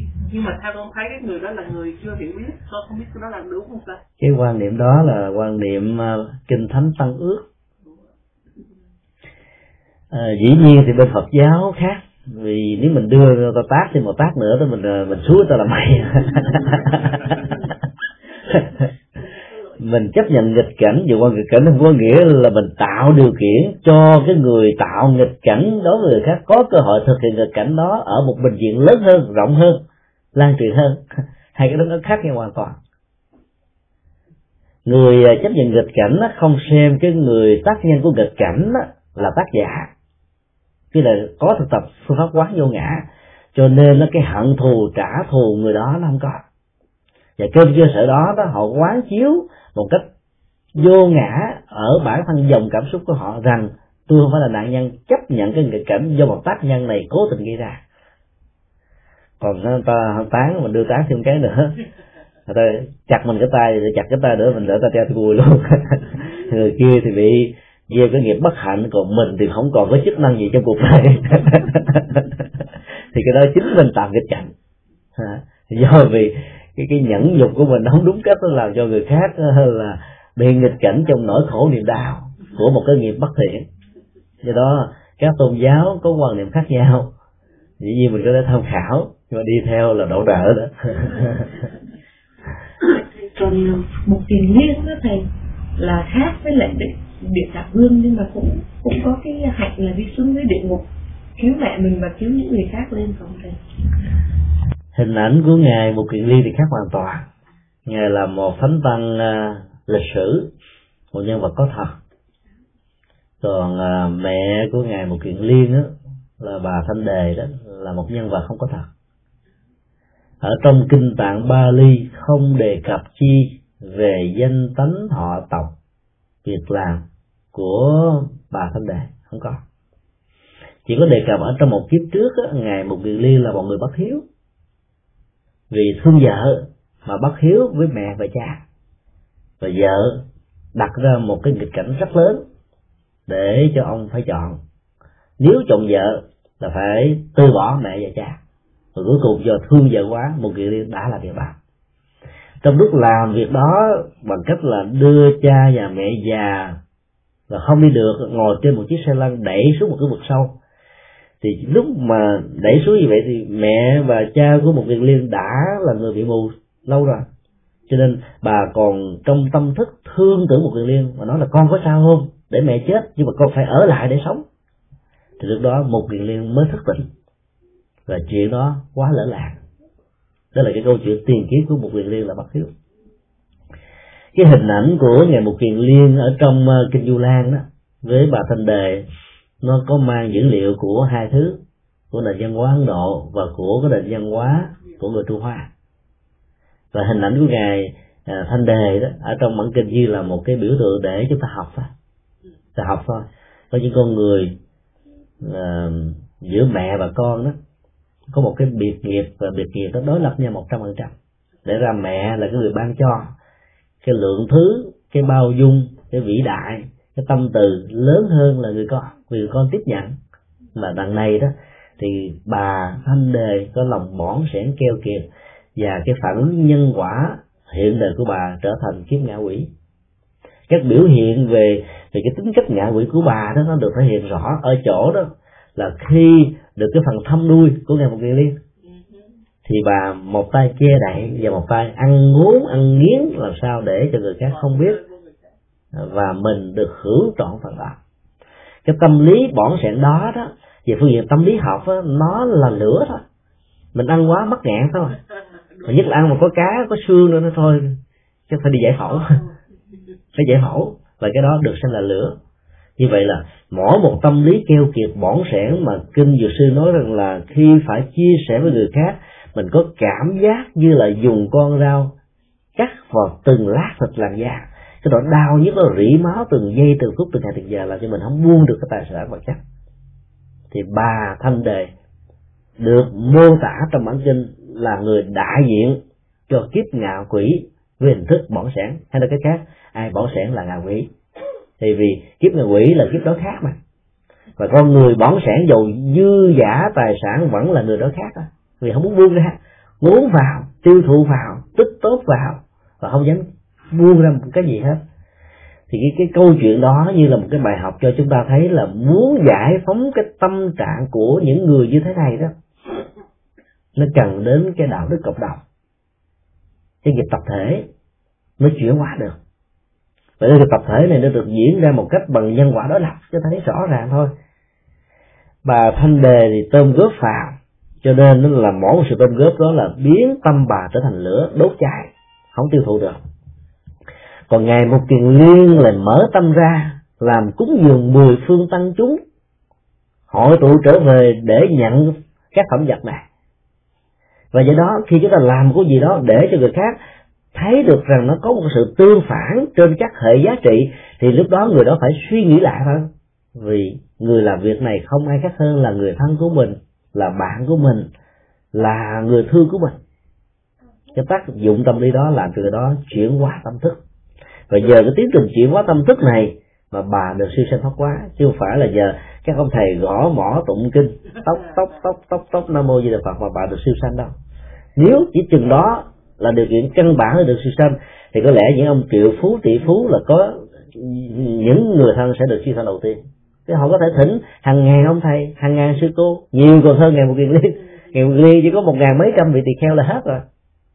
Mở từ cái trí mở từ cái tâm và khi cái tâm mình được mở thì cái gút của sự trói buộc cái kiếp ngạ quỷ cái thân phận của bị đỏ đầy nó được giải phóng. Nhưng sao mà mở được cái tâm này có phải nhờ cái sự tụng niệm? Cái cộng hưởng cái cộng hưởng mà đây là sự tương tác ví dụ thấy hành động của ngài mục liên rộng lượng như thế là con của bà. Và cái hỗ trợ của đạo đức cộng đồng. Thấy các vị cao tăng truyền những cái năng lực tâm linh nó tác động đến bà thì bà sẽ phải được tháo gỡ cái hỗ trợ tích cực một người có thể bắt phê. Người thứ hai nói, người kia có thể bảo thủ. Người thứ ba, người kia vẫn không sẽ dơi người thứ tư, người thứ năm, nếu ai cũng nói như thế thì người này sẽ phải quay hướng hồi đầu thôi. Cái hỗ trợ cộng đồng rất là quan trọng.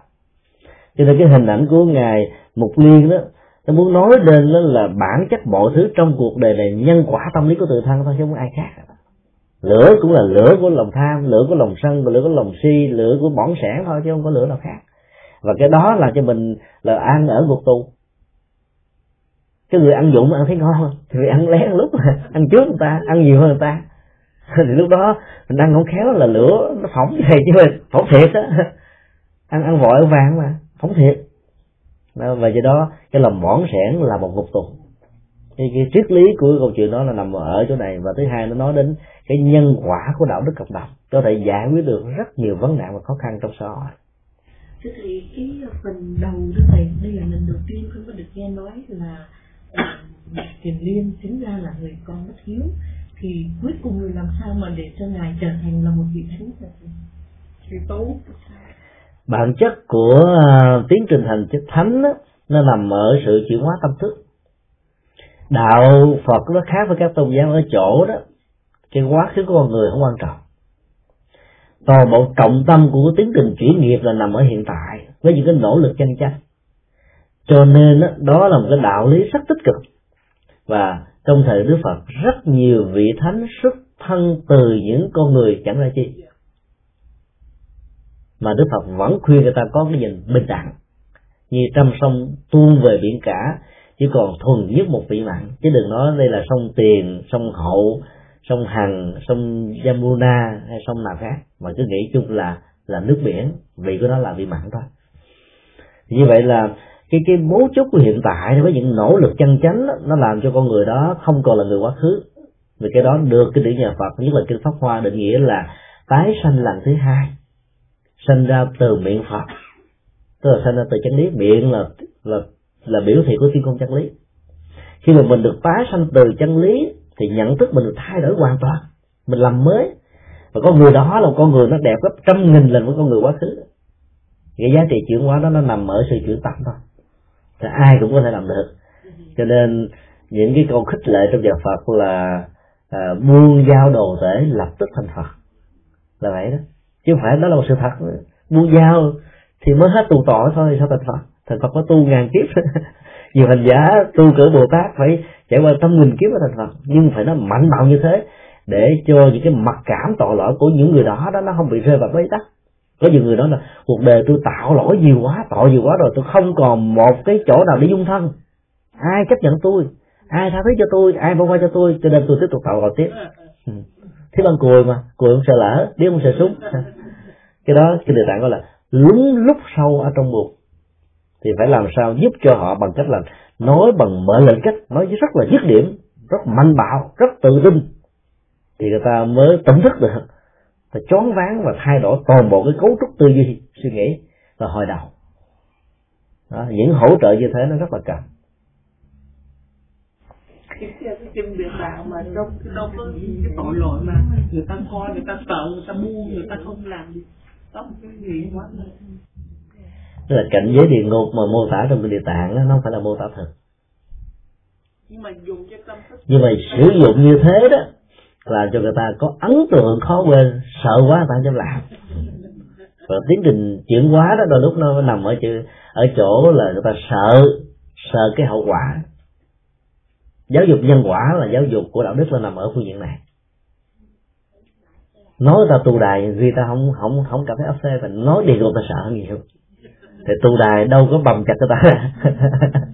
Có trong thời phong kiến, hay là tứ mã phanh thay hay là dao chặt sưng cái, chứ đâu ai mà bầm nát ra từng mảnh dụng, rồi bỏ chảo dầu sôi chết đi sống lại hàng nghìn kiếp. Rồi là cái thời gian mà hành hạ như thế là không có gián đoạn. Chứ nếu đó là sự thật đó thì mình cứ đặt một câu hỏi thôi là không ai trả lời được đó. thì những cái ông đầu trâu mặt ngựa đi làm những cái chuyện này đó, thì nhân quả của ông như thế nào? Rồi ai chịu phạt làm những ông đó. Cái nhân quả giết thì phải phải bị phi, phi quả đó. Cho nên đó là cái các mô tả mà tính cách là khuyến tấn đạo đức. Từ cái chỗ ta sợ quá ta không dám làm. Người ta hướng về điều thiện thôi. Và khi cái từ địa ngục đó chúng ta cần phải hiểu nó như là một cái từ à, về phương diện nội dung đó. Được định nghĩa trong kinh địa tạng đó là cực khổ không gián đoạn. Tức là nỗi khổ niềm đau nó được tái diễn theo một cái cấu trúc của một quỹ đạo, theo một chu kỳ với cái ta lặp hoài.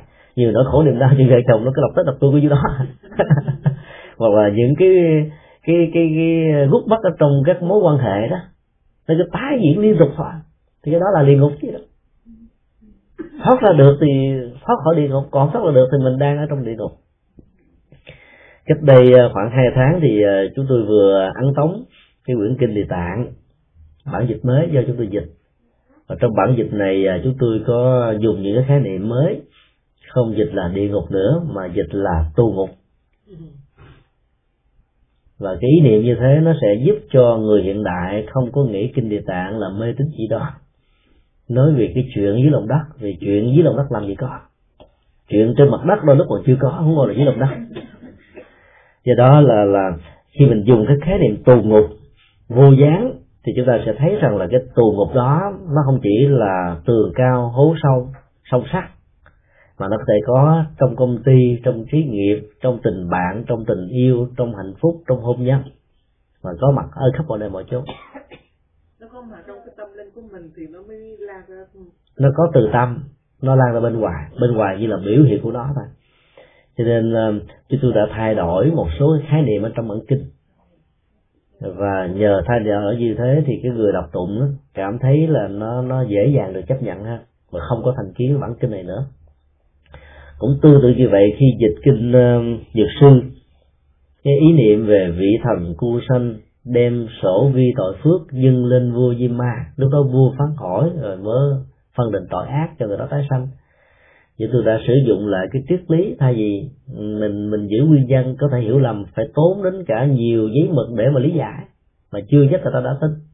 Mình đổi lại, chỉ câu sanh là có mặt cùng với lúc mà chúng ta có mặt trong cuộc đời, trong lòng mẹ đó. Vị thần câu sanh thì mình chỉ nói là nguyên lý nhân quả có mặt cùng lúc chúng ta có mặt trong bào thai, thì cũng vậy thôi. Thì đó là vấn đề nó sáng sủa hoàn toàn.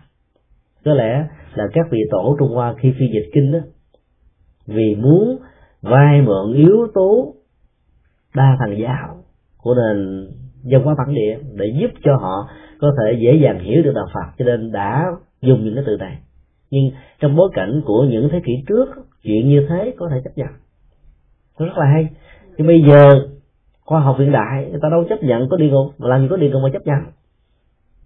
Và nếu mình giữ những cái sự vay mượn của ngày xưa cho người hiện đại, chuyện đó nó không tạo ra cái hiệu ứng giáo dục. Và mình phải đổi lại những cái từ như nguyên ủy ngày xưa của đức phật sử dụng. Vì đức phật không có tin có địa ngục, là gì có chuyện đó. Do đó, các mô tả trong kinh địa ngục đó là những mô tả thực, hay là mô tả biểu tượng. Mô tả thực là các tù ngục đó và biểu tượng đó đó là những cái thái độ tâm lý mà sự bực dọc, khó chịu, phiền não đó thiêu đốt mình hàng ngàn giờ là mình đang sống ở trong vô gián địa ngục lúc nào nó kết thúc đó, thì cái đó là địa ngục là địa ngục hữu gián. Và dù là địa ngục hữu gián hay là địa ngục vô gián thì có mặt trong đó là một ngày tù bằng nghìn thu ở ngoài. Tức là nó đốt cháy mình ghê lắm. Mình thấy bức bách khó chịu căng thẳng và muốn cái ngày hồi hồi gia đó trở về nhà thôi. Cho nên độ những người tội và khổ nó dễ gấp trăm lần độ với những người hạnh phúc vì họ đang khổ đang cùng cực cho nên họ muốn thoát ra. Do đó đưa Phật pháp vào những chỗ này hiệu quả rất cao. Tại Ấn Độ vào năm 1974 cái khóa tu đầu tiên của thiền sư cư sĩ của anh ca cho khoảng um, mấy chục phạm nhân tại uh, trại giam trung ương của uh, trại tù Jaipur và từ đó nó trường đọc Rajasthan của Ấn Độ. Đã làm một nghiên cứu xã hội học về vấn đề này và kết quả cho thấy rằng là những người có thực tập thiền minh sát sau khi mãn hạn tù đó không còn tái phạm. 99% từ đó đó là tại đất nước Ấn Độ cho đến bây giờ, các nhà tù, phần lớn ý thời chính trị của họ là bà la môn giáo, đều bắt buộc tất cả các phạm nhân phải thực tập thiền minh sát ít nhất mỗi tháng 10 ngày, tức là một khóa tu, hoặc 20 ngày, tức là hai khóa tu và cái điều bắt buộc như thế chúng tôi cho rằng là nếu mà đối với thế giới phương tây như là một sự cưỡng chế bắt nhân quyền nhưng hết sức là cần thiết. Vì chỉ với cái phương tiện đó đó thì họ mới tu một cách nghiêm túc biến nhà tù thành nhà tu. Và khi ra ngoài họ sẽ thành một nhà sư. Và rất may mắn tại Mỹ hiện nay có 6 bang áp dụng công thức này. California. Rất nhiều trại tù ở California làm. Rồi uh, Florida New York Washington DC và Massachusetts. Cái thống kê à, xã hội học của của các trại tù này được đăng ở trên uh, cái tạp chí nhà tù The US Journal of Jail cho thấy rằng là cái kết quả tương tự đã diễn ra với những phạm nhân có thực tập thiền minh sát trong phần lớn các trại giam tại sáu bang vừa nêu y hệt như là ấn độ vì luật pháp tại ờ, tại tại qua mỹ đó, nó nó nó có tính ờ, vừa từng bang vừa liên bang, cho nên nó chưa áp dụng một cách lan rộng. Và nếu cái này nó được khuyến khích như là ấn độ bắt buộc đó thì chúng tôi tin chắc rằng là xã hội này nó bớt đi rất nhiều ờ, những cái tệ nạn xã hội. Vì có một cái trung tâm tu tập chuyển hóa tâm thức đó, thì sẽ bớt đi một nhà tù. Và nếu ở Việt Nam trong tương lai áp dụng được điều đó thì có lẽ là xã hội nó sẽ được an bình hơn. Cái trại tù Tiha trại tù à, hình sự với số lượng một ngàn phạm nhân được nhiều người ghi nhận sai lầm là trại tù lớn nhất châu Á. Không đúng. Ở Việt Nam tại miền Nam thôi. Cái trại tù Z30 ở tại Phan Thiết 8.750 mấy phạm nhân. Trại tù lớn nhất của Việt Nam và cũng có thể là trại tù lớn nhất thế giới. Cái trại tù thứ hai nằm ở tiền giang, ba ngàn sáu trăm bảy mươi mấy phạm nhân. Trại tù thứ ba là nơi mà chúng tôi đã đi qua hai lần, đó là trại tù ở bến tre, một ngàn tám trăm bốn mươi bảy phạm nhân. Và chúng tôi chỉ mới được cơ hội đi hai lần tháng 9 khi trở về lại Việt Nam sẽ đi lần thứ ba và sẽ giúp cho các phạm nhân này có được một cái máy che 500 mét vuông với tổng số tiền khoảng gần 300 triệu ở Việt Nam. Tại vì hai lần tới giảng đó là họ phải ngồi ngoài nắng phải nghe. Sinh hoạt suốt mấy tiếng của một ngày cho họ thực tập các bài thiền ca, đi thiền hành, ngồi thiền, niệm phật dưới nắng chang chang của cái mùa mùa hè oi bức ở Việt Nam và nếu cái cái cái việc mà cải cách về cái cái chế độ ở trong nhà tù ở Việt Nam mà không được thay đổi đó